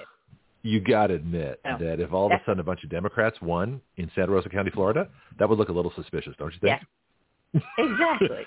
Exactly. So we're actually so, But so the in- areas that and the I areas believe that that are if- protected. if they're going to Okay. cheat, if Mhm. they're what they're going to cheat in our county, they're going to do it in the primary because they Mhm. want the correct Republican to win. to lose. Yeah, they want the Mitt uh, Romney. They want the the the, they want the John McCain. You know, they want the milk toast. They want the Yeah. Kevin McCarthy They're rhino. Yeah, So- they don't. Right. so- or as we and- call them, and we- transgender Democrats. Anyway, go ahead. Well, when we went to go save the 2020 ballots, the Mm-hmm. 2022 primary ones had already been shredded. So the only ones that we had a Oh. chance to look at were the 2020 ones. But and and what I did find out, which Mhm. concerns me, is that they don't have to have any uh, chain of evidence You mean custody? following the ballot, chain of custody exactly, for following the ballot after the 10th day, after you certify the election, they don't really care about the ballots anymore. Well, they they somewhat care about them, but they stick them in a in a banker's box. They do Mhm. tape the box, but then they shove them out. And they had put these ballots out in a storage unit, and they assured me that they were the only ones that had a key. But you know, we're counting ballots that are from 2020 that I don't know if anybody's ever been through them. You were, know, were the boxes they all dusty, like with- they hadn't been touched, or they looked like they got a bunch of fingerprints on them? Were they clean? Well, they they have somebody transport them all the way to uh to from wherever the storage is back to Mhm. the SOE's office. So we didn't we saw that they were taped, but they didn't. I mean, they don't. hmm I didn't check them for dust. See now, so, So- my so, suspicious mind, you know, my it's like- suspicious mind, you know, says they brought you the ballots that they wanted to. You know, they uh, they showed you the ballots that were, So we picked- you know, well, okay. we picked. They they had already picked precincts and brought them in, and they had already Mhm. started stacking them in stacks of 100. Okay. and just to see how fast the count Just was. being- And I was like, uh, no, we we really don't want that. We want a box that hasn't been touched. Yeah. we want one that's been taped, one that's not been counted. We so we want a virgin 'em in- ballot box, you know, un, unviolated. for as much as possible. but and they did that. They they they Okay. they fulfilled every request that we made. And I have to give them that. And they worked so hard for us yesterday. I Mhm. No, so they're good people here. This is the, Can't say you know, Tappie Villane. say uh, enough uh, about let's say our good people. Yeah. It's, it's, it's the supervisor of elections, Tappie Villane, who's been on my show several times, Yeah. usually at WBY, but she's been on the show. Yeah. You know, she's a good person. Uh, but uh, we want to make them better. We want to give them the like, Yes. like Jeff says, give him the tools that he can take to court. We're gonna we're gonna create the laws that can make our supervisor of elections and all the election personnel even better. And one of the things we have to do is get chain of custody in there. You know, Yeah. we got to work on that. Well, that's, I mean, that's a, if we're going to you know, count the ballots, if Mhm. if we're going to count the paper ballots, it needs to be in that ten day window of when they've still been locked in those little black bags, so you don't know nobody's gone through them. well, that shouldn't know, be too hard. Because, well, I don't know. There's well, you count them for the election. That's an the election. first count. Yeah, but you count them for the election. That's Yeah. the first count. You do the second count five days later, or seven days later. But I mean, if we're the- gonna if we're gonna do paper counts and videotape them, you know, and get rid of the machines, would solve a whole lot of problems. Well, if you I mean, review the video, the- I mean, uh, is the video going to be videoing each ballot? I mean, how close is this video camera? What, what's the procedure on that? Or have you gotten that far? Or, but it has to be. It has to show each ballot and videotape every single. So I imagine you'd have to have a video on every single person or one that's above them, and they'd have to have the ballot in front of them. I don't know how So we do do it. We'd have to work that out. So the video then would be what you check to verify the election. You actually count the ballots from the video, right? Because if the video is photographing or videoing every single ballot, which is not identified with a particular person in any way, but if I, it's, if no, it's I think he would be but if it's video- okay, you but wouldn't that be a, wouldn't that the be a count? Wouldn't that be a verifiable count, like you're saying? If the Yeah. video is videoing would think. every ballot in I a would hope. precinct, then Yeah. that would that would serve as your count. That's your verification. So you can check the video. You can count what, what appears on the video screen. Yeah. You wouldn't have to have the ballots at that point, as long as there was chain of custody for the video. Ooh, another provision. It's getting messy. I, I would Well- still want a human counting, Okay, I mean, well, four can- you can do humans in a row. too. counting But after, each ballot. right, but after the Big. ten days, Yeah, after the 10 days, you know, and those ballots are shredded, you've still got that video of the actual count. well, but can people splice and I don't know. Oh, anything's and mess with possible. Videos. People can Yeah. people Yeah. People can mess with anything. I mean, they're telling us that uh, you know these objects they're shooting down are, are Chinese spy balloons when they might be when some guy says no, it's our balloon, Yeah. it's a poppy balloon. We, we, we twelve dollar balloon. What's wrong with you people? You spent a four hundred thousand dollar missile I, th- I would with, a, with a twenty million dollar airplane, and you shot down a twelve dollar balloon. This is not particularly efficient. yeah, I would think that you would use the video just to keep people. Yeah. That would be my yeah. reasoning for using it, and and also to be able to verify that, that they're actually counting the votes on the ballot correctly. Mhm. So No, I um, think the it would just videos, to, Yeah. Video has to be close enough to actually see it. the ballots. Yeah, yeah. Let's. Yeah. We got about 20 minutes left. I got some other questions for you. Uh, some medical stuff, some of the things we talked about from Jeff. But uh, Ohio, one of the things I wanted to explore with Jeff was the liability of the government. You know, how is it that they can make the decision arbitrarily to set fire to all these chemicals? You know, creating phosgene out of vinyl chloride, which is a which is a war criminal gas, was banned after World War One. You know, how is it that they can do that and people can't burn leaves in their backyard? I mean, that, well, you can in Florida, but you can't where I was in California. But you think about it, that the government has a, one of the topics I was I didn't talk about with him because we had other things to do, uh, and it's a big topic. But government liability, can we hold these people personally rel- liable for these really horrendous decisions? Somebody said it was okay to burn those chemicals. Now the company couldn't have done that because they're liable for it. You know, the town wouldn't do it because they're responsible to the people.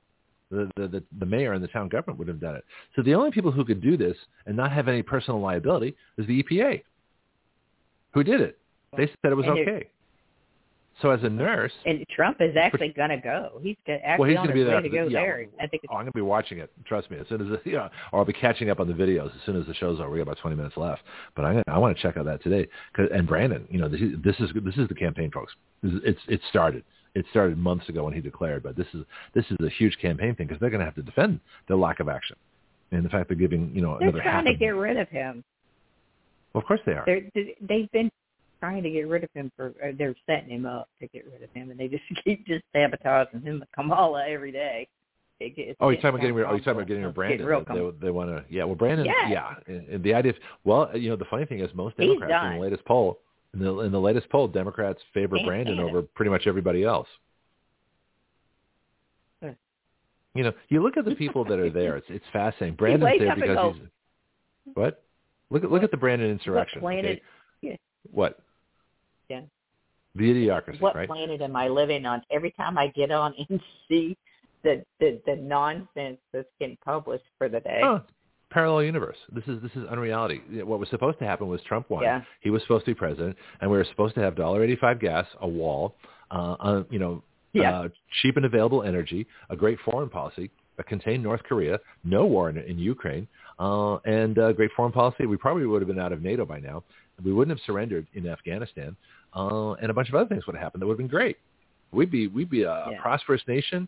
You know, there wouldn't be you know race wars. You wouldn't have Antifa and Black Lives Matter because they'd be uh, you know arrested and you know put down as an insurrection, which of course they are. You know, it'd be a totally different world. So I had this weird feeling, and I haven't really talked about this on the air, but I had a very strange feeling, and I I, I don't want to say premonition or, or something, but I remember thinking back in in 2017, 2018, when things were really starting to go well. 2019 was was good, but of course the end of it, you know, things were it was just you know coming around election year. But 2018 especially, I thought you know things are really good now. I really want to enjoy this just in case. You know, I always said it just in case, just in case something happens. I can't imagine Trump not winning the next election, and of course I was right. But just in case, so I hope everybody enjoyed what that felt like to be in a Trump administration with plentiful energy, with a strong foreign policy, a strong military, not going into stupid wars, having a, a border patrol that actually could patrol the border, and having jobs come in, and having you know job growth for for Black and Hispanic citizens, you know, uh, huge. You know, and I always point that out. But the fact is, everybody was jobs were available, money was available, inflation was like one percent. You know, your money bought things. Um, prices were actually stable or coming down. That felt pretty good. That's what America's supposed to be like. And those and a things, president who actually yeah. did everything What he that said. he said he was going to do. Yeah, Ah, yeah, He was the yeah. first president in my lifetime that has Uh-huh. done that. Yeah. So So think about because Reagan did. Everybody talks about how wonderful Reagan was. Well, we got to bring back the Reagan Republican Party. What? Somebody that talks a good game and doesn't do anything? Well, he did one good thing: Yeah. cut the taxes and the regulations. But most of Reagan's work was done in his first hundred days. The rest of the time, you know, he just gradually went on the, the on the liberal slide, and they just took him down piece by piece by piece. But uh, after his Yeah. first hundred days, you know, it was it was downhill. So you know, that's, that's what I think about Reagan.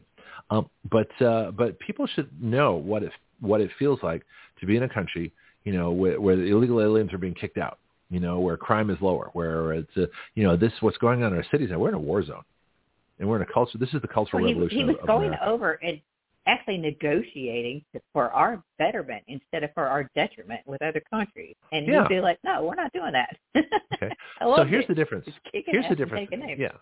I'm sorry. Go ahead. Finish. I'm too excited today. No, it, I did. Mm. So here's what here's how I put this, and see what this makes sense. Well, the problem we have now is that the government chose the government. Okay, so what people need to understand is that under Trump, Trump was for the American people. That's what he did. He represented us. Loved this country, loves the American people, loves freedom, did all the right stuff. Might have made some mistakes, you know, COVID, but we'll talk about that later. But as far as I'm concerned, his heart was in the right place and his actions were in the right place. Now, the government hated him. Why did they hate him? Because they wanted what they had before, business as usual. So if you let the government choose what they want for us, the American people, now you know. High gas prices, high inflation, Exactly this. total borrowing. Yeah. Total opposite, right? Foreign wars, billions of, of dollars sent overseas, five million illegal aliens to water down the population and, and, and, you know, bring about riots in the cities, unlimited crime, unlimited cost of living increase, planned communities, no single cars, you know, no single family homes. This is what they want. Climate change emergencies, a WHO dictating, you know, social credits, vaccine passports, limited commerce, limited everything, government approval for everything you do. That's what the government wants for us. So this is a really good look, you know, in a very short time between what the government wants for us if they choose the government and what we choose for ourselves. We chose Trump. The government chose Brandon. That's the difference. People need to really understand that Yeah. clearly. Yeah. Yeah. Well, that was good. It's a good thing we're on a know- podcast. Yeah, I, I couldn't Yeah, repeat that. That was a, kind a of a little cool. off the wall here, but Oh, we got you know, 15 they minutes. Be off the wall. They, Go ahead. okay, well, you know, in, what was it in the seventies that they cloned that sheep, that first sheet? Yeah, I remember, remember that. Yeah, yeah. hmm Okay. So who's to say they stop there?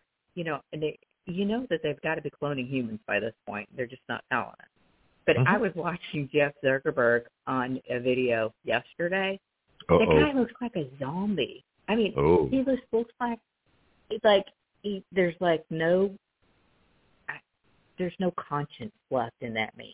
You know, it's like he's controlled and he has no soul left. and Well, I think see about that it. in so many people lately. And it, it's just it's like they don't care. They they they honestly don't have a conscience anymore. They don't have to They're care. running these giant corporations Yeah. and well, they, they don't they don't care and, and we we need i mean god needs to bless these people and bring their soul back and and put a conscience on them and then make them actually care, or or we've got to get rid of them, and we got to get them out out of their corporations. And I don't know, it's just that we. I went to a a really neat event with Deb Biglione last week, and it's another thing Yeah, I let's talk about that. about. Yep. Go ahead. Yeah. Oh my gosh. Um, well, and I know she's been on your show several times. Mhm. Sally Saxon. They got that new book out, the COVID nineteen vaccines and beyond. Well, Sally did a whole event down in. Uh, it's in. Uh, brain fried. We went to. It's past Destin in uh, South Santa Rosa Beach, and it was at Vision Church down there. And Mhm. look, oh, it was an excellent presentation. They were talking about um, COVID and everything COVID. And uh, Deb Biglione got up and spoke for a long time, and they had Jim Thorp on the video, and Sally Saxon spoke. But the just the blessings from that, we've got to bring God back into that. And um, and they, it's like we've someone has stolen the souls out of too many people. Well, let's let's world. talk about that for a minute. We've You're- taken you're- God out. You're and onto we got to something bring here. him back. And Yeah, yeah, yeah. We talk about God a lot on this show. Deb and uh, I- For, yeah, go well, ahead. Deb has uh, we had realized that God talks to us the same way, and He presses on our souls, and it's it's almost like sitting on our chest until we do. Okay, uh, don't reveal confidence Deb us. might not. Yeah, I just want to get a little caution. Don't reveal something that Deb might not Oh. want to reveal if this is a private conversation. But if you want to talk about you, then uh, then uh, But- that's fine because I always I'm very conscious of my friends and anybody on the show actually. But um, okay, true. so as much as you want to talk about that, that's okay. But I just But- want to uh, go ahead. We we Mhm. we just it, it was a very powering situation. The whole they have a lot of ministry there. They did a lot of Mhm. blessing. It was good, but it, Well, if we bring God back in to every situation, it, it's going to help solve some problems. So, and I, Well, you can't have God. You, you can't have uh, freedom without God, and you can't have God without freedom. You know, the the two go hand in Yeah. hand. You know, because that's the whole basis of the fact that our rights come from God, not from government screwing around with them. And if government thinks that they can put on reasonable restrictions or a strict scrutiny or or a compelling state interest, all the other crap that we talked about with Jeff, they can't do that because they're messing with our God-given rights. Yeah. And our rights are supreme to anything they do because what they do, they're limited by the Constitution and they're governed by statutory law, which is under the Constitution, and the Constitution, you know, under God as one nation. But people forget that that uh, that God is an empowering, you know, uh, overall presence here. This whole whole thing because God wants freedom for us, and Wendy talks about this all the time. This is why we have uh, an Oh My God report. You know, have you have you heard that? By the way, it's kind of funny. I have a phone call. I have like a, I have uh, like a. We have God calls the show directly. By the way, so I have a. I might as well play it now. Now that I mentioned it, but yeah, every once in a while I kind of freak out Wendy, and uh, she'll just be talking and she'll be pontificating about something brilliant, and uh, and, and then I'll play this just for the fun of it. So okay, Wendy, hold on. Wait a minute. Yes, God. Oh, you're listening to the show too. Okay, thanks. We're doing the right thing? Okay, keep going. You got it. Okay. So anyway, that's sweet little God conversations right on the show. Always cracks her up. But that, that's some of the antics that we get up to. So yeah, God believes in freedom. God says we're right. Keep going. So uh, there you go. You know, God calls the show. It's just the way it goes. yeah. I, I, I, Diane's like, I'm not quite sure what to do with that, Greg. well, he, that's okay. he calls me You- frequently, so it's not really Well, on the phone. Well, no, see, we, yeah, but we have a God line. you know, it- and we're the world's only show where God calls directly, you know, by by phone call. but nobody else rings. I just everybody else appears on the board. You know, we have a traditional anyway. Um, but uh, getting back to the, uh, the the whole idea of, of freedom and, and things you're talking about, and that the government would choose this for us. People don't. You got to make that connection. You know that um, if you, unless you believe in a higher power, then government will be your higher power or yourself, and then you can't understand what this country's all about if you think the government's the highest power or you're the highest power. You don't get it. You're never going to get it because you've got a fundamental conflict uh, in, the, in where the hierarchy is. Make sense? Yeah, definitely. Oh, absolutely. Uh, and I also wanted to mention, since we had had Lloyd Brunson on, that Oh yeah, talk about that. Yes. I'm sure Good that point. you Thank you. did Mhm. mention that about the Brunsons that that we were very Yep. sad to hear that they didn't uh, they did not take their case up. So I'd still like to get Lloyd back on. Well, I want to get back on because I want to uh, I want to switch from from that uh, that lawsuit to uh, citizen legislation, and I, I'm not doing that just to promote us at Action Radio. I have a very logical reason for doing it. I honestly, at the risk of offending Lloyd Brunson, did not think that that was going to go, and did not necessarily think it was the best idea. But I certainly wasn't going to stop him doing it because he he brought an amazing awareness to the issue, and to the inadequacies of the Supreme Court. So that was good. However, you've got to look at it from both sides. Like uh, you know, Jeff Childers told us, he's a lawyer. He has to be able to argue both sides to understand it. So if you say that that members of Congress can be removed for violating their oath of office, what the case comes down to is who defines the oath of office. Who defines supporting the Constitution? Now, he has the right definition. Supporting the Constitution is, the oath of office is to, uh, in, you know, certainly uh, war, you know, what was, what was what I'm trying to think of? Um, be against enemies, foreign and domestic. Well, anybody who steals an election is a domestic enemy. Okay, so that's our definition, and that makes sense. But what if, and this, this is how I, I phrase it, you know, if I was thinking like a like a leftist, like a Marxist, I'd say, well, look, Constitution says that you have to uh, give people welfare. It says right there in the preamble, promote the general welfare. Of course, that's not what it means, right? But what it means doesn't matter a lot of times if the left is, is doing what they think they're doing. And there's just enough people who are selfish enough that want to take money, which they do. Look at all the people getting unemployment now who could be working. Uh, says, we the people of the United States, in order to form a more perfect union, establish justice, ensure domestic tranquility, provide for the common defense, promote the general welfare. So if we're going to promote welfare, that means a living wage. Okay? So if you don't support living wage, if you don't support general welfare, so everybody is generally, you know, okay, then you violated your oath of office and you can be removed from Congress. See how it can be used against you? Yeah. Yeah. yeah. That's why I didn't what? favor it. Yeah. I, did, I, so, I knew it was going to be a long shot, but I was sad that they didn't. It sure would have been nice to have wiped out 355 people off where they couldn't come back and serve in office. now we can do that in the next want, election. Yeah. Yeah, so we can do that next election. Yeah. See, people who want term limits, you've got term limits every two years for the House and six years for the Senate. If you really want to help, if people really want to help, what you need to do is work to abolish the 17th Amendment and have the senators appointed or elected by their state legislatures. So the states get representation back in Congress. You cannot have a republic if the states do not have representation in the federal government directly since it's the states that ratified the Constitution in the first place. That amendment itself is unconstitutional. It goes against uh, every form of federalism, every form of a republic. It goes against Article 4, Section 4 that guarantees us a Republican form of government. Well, a Republican form of government is a separation of powers. So the people elect the House, the, the, the state legislatures elect their senators, and all the states through the Electoral College elect the president. That's how it works. Separation of powers, diversity of vote. Like that concept. Yeah that's critical too. You know, so the Supreme Court screws up a lot.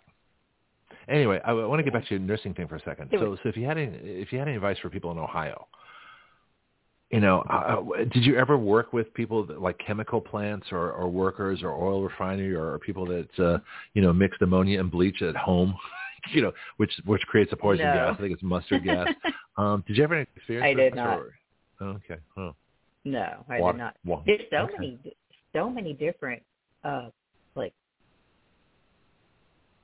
I don't know, explosions or wrecks, and so many different places. I there someone put on Facebook the other day. They put all the locations across the country where there's yeah, been caustic chemical spills, and mm-hmm. uh, mm-hmm. there was a couple of them today that showed up today that um on Facebook. Somebody was putting on there. So this is intentional. There's no way that this could be. Well, let me ask you the question I asked, I asked Brianna, uh, Brianna Cannon, who's our government inquiry reporter on Tuesdays, and I said, and I'm still wondering about this. I don't have an answer yet. Are these events being reported because the first one makes news and people are finding similar stories, or are they are actually organized and happening together? Because if you look back, uh, all the chicken plants blew up at the same time. Yeah. All all the power stations well, you know about chicken, were were shot at the, the same time. Mm-hmm. Uh, okay, what I learned out at from out at Envision Church, um, Deb Viglione was talking about the chickens, how the egg is supposed to be really good for us, the the egg yolk, and mm-hmm. and that could be a potential reason why we're having so many problems with people. They uh, a lot of uh, people have reported that in the chicken feed that it's uh, stopping the chickens from laying the eggs, Mhm. and all these uh, chickens have been destroyed. And is that potentially because this egg yolk is actually very healing for people with um, Well, you know, I think egg, uh, egg yolks are good anyway. I mean, I'll I'll, I'll make a four egg omelet all the time. I, don't care. I, you know, protein rush, it's great. And then I go bike ride, you know, a bunch of miles. So no, I have, uh, Yeah. you know, eggs are wonderful. I've always thought eggs are wonderful. I never believed the food. Well, I'm not to say I never believed it, but it didn't make sense. Certain things didn't make sense. yeah You know, and and so of course I don't get eggs in the too store. many things that are Yeah, I get too naturally fed too interrelated. yeah. Well, okay. Let's go through the list. Okay. So uh, working backwards, uh, approximately, if I can remember, you know, we've got right now, we've got uh, the chickens. You know, we've got bad feed, so they're not laying eggs. Uh, we've got um, we had processing plants where airplanes are being run into them. Um, we've got uh, tri- uh, trains that are running off the rails. Okay. We had supply chain problems. We had what else was going on? Uh, there's just power stations you know, and, and all these different things were, were happening, and they all seem to happen in a group. And my question is, are these plans that the attacks are going on, and I don't think we have an answer to this, but I want to pose the question.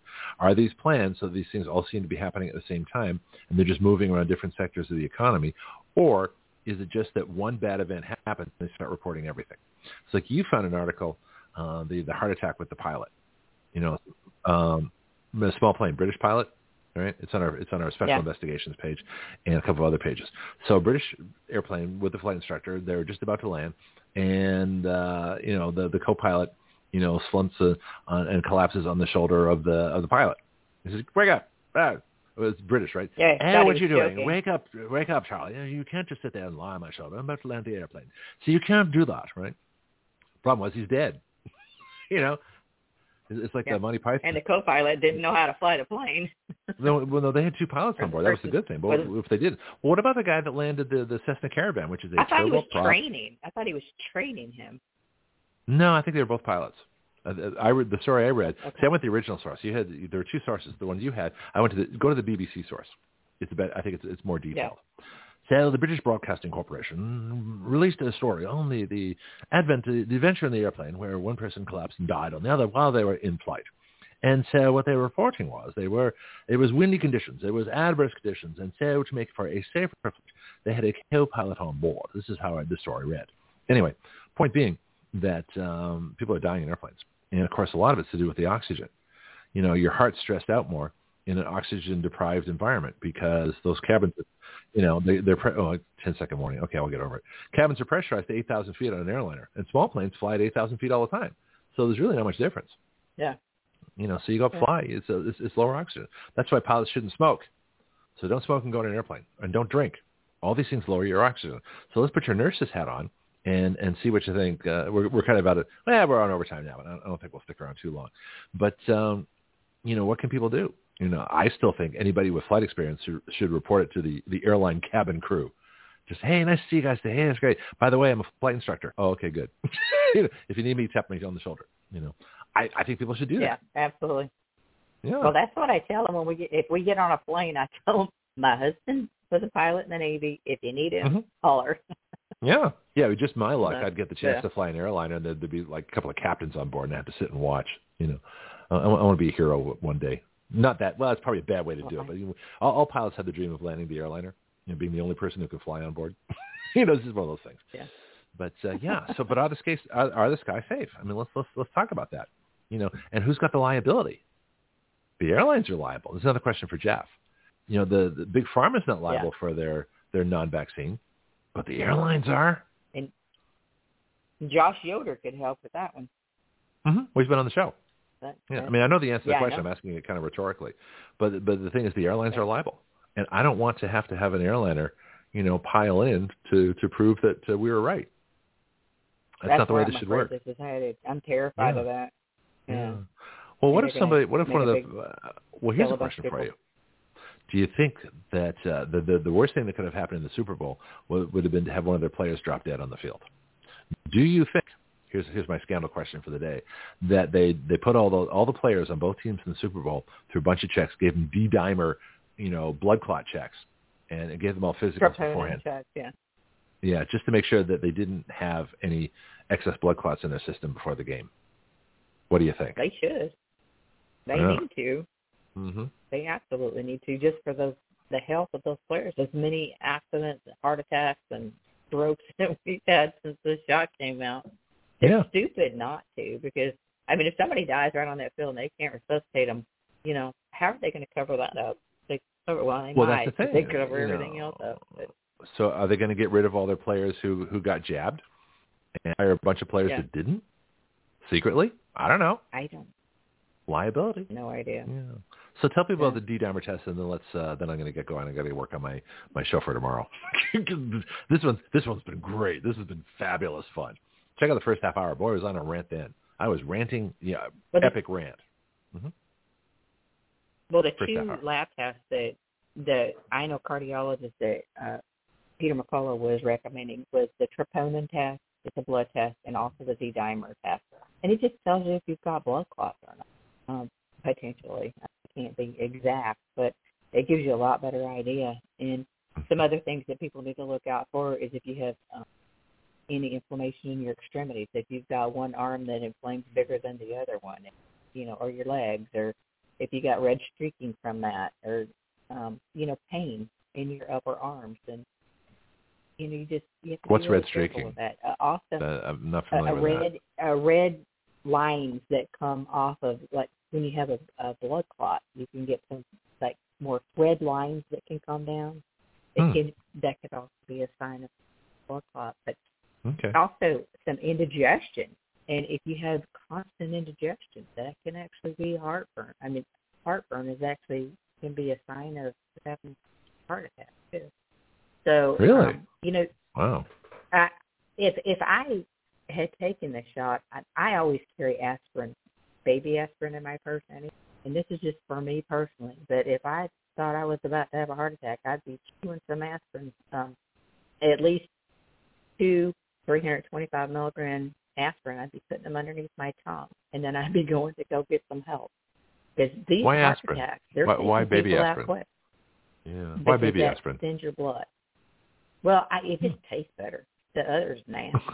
So, okay, um, well that makes sense. That's a good reason. it's only 81 milligrams, and a lot of people take one of those every day. Just you know, especially if you get older, if you're doing a lot of traveling, sitting in one place, sitting at your desk for long periods of time, you just don't want blood clots. And but these blood clots are nasty that they've been pulling out of people. They're hard and they're white and they're long and they're fibrous. I mean, but you got to be able to to relax your muscles and, and your your veins and your arteries to be able to let that blood be able to flow and thin it a little bit where you can get around these blood clots just so you can go Mhm. get some Yeah. and, Is there a food that dissolves would- blood clots?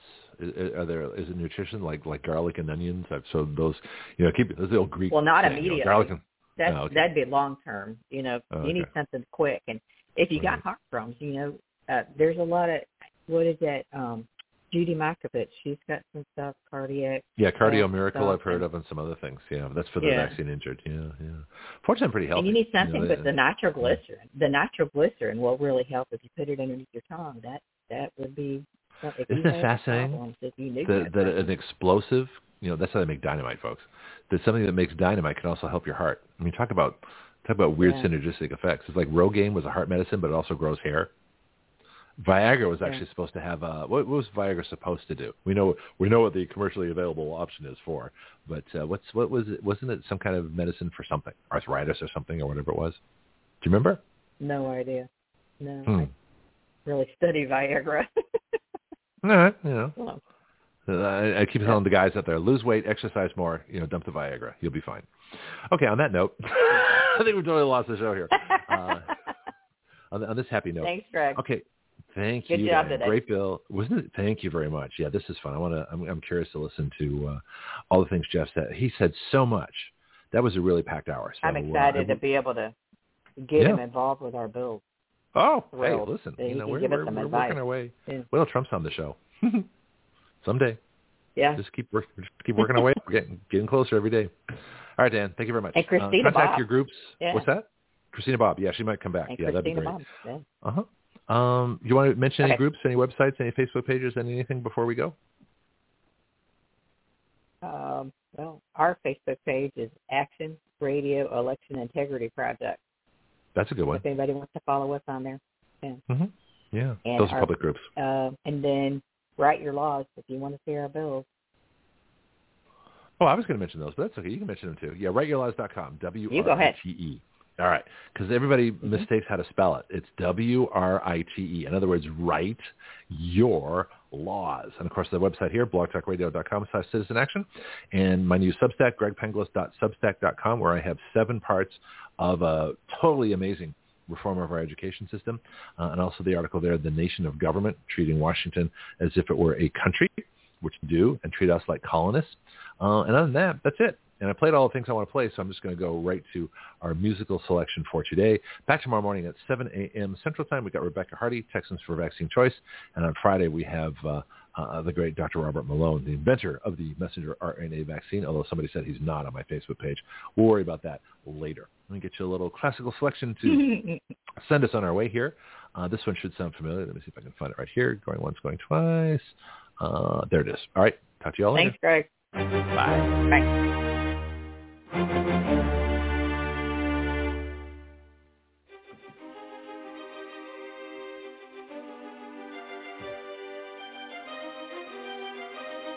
With the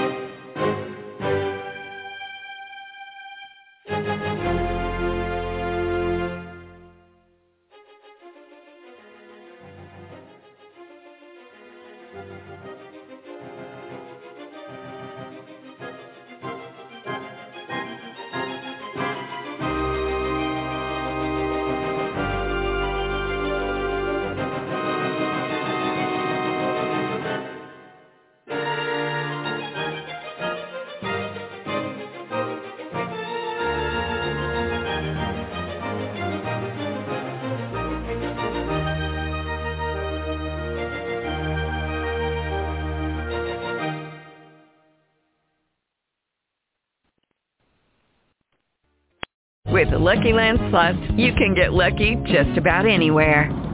This is your captain speaking. Uh, we've got clear runway and the weather's fine, but we're just going to circle up here a while and uh, get lucky.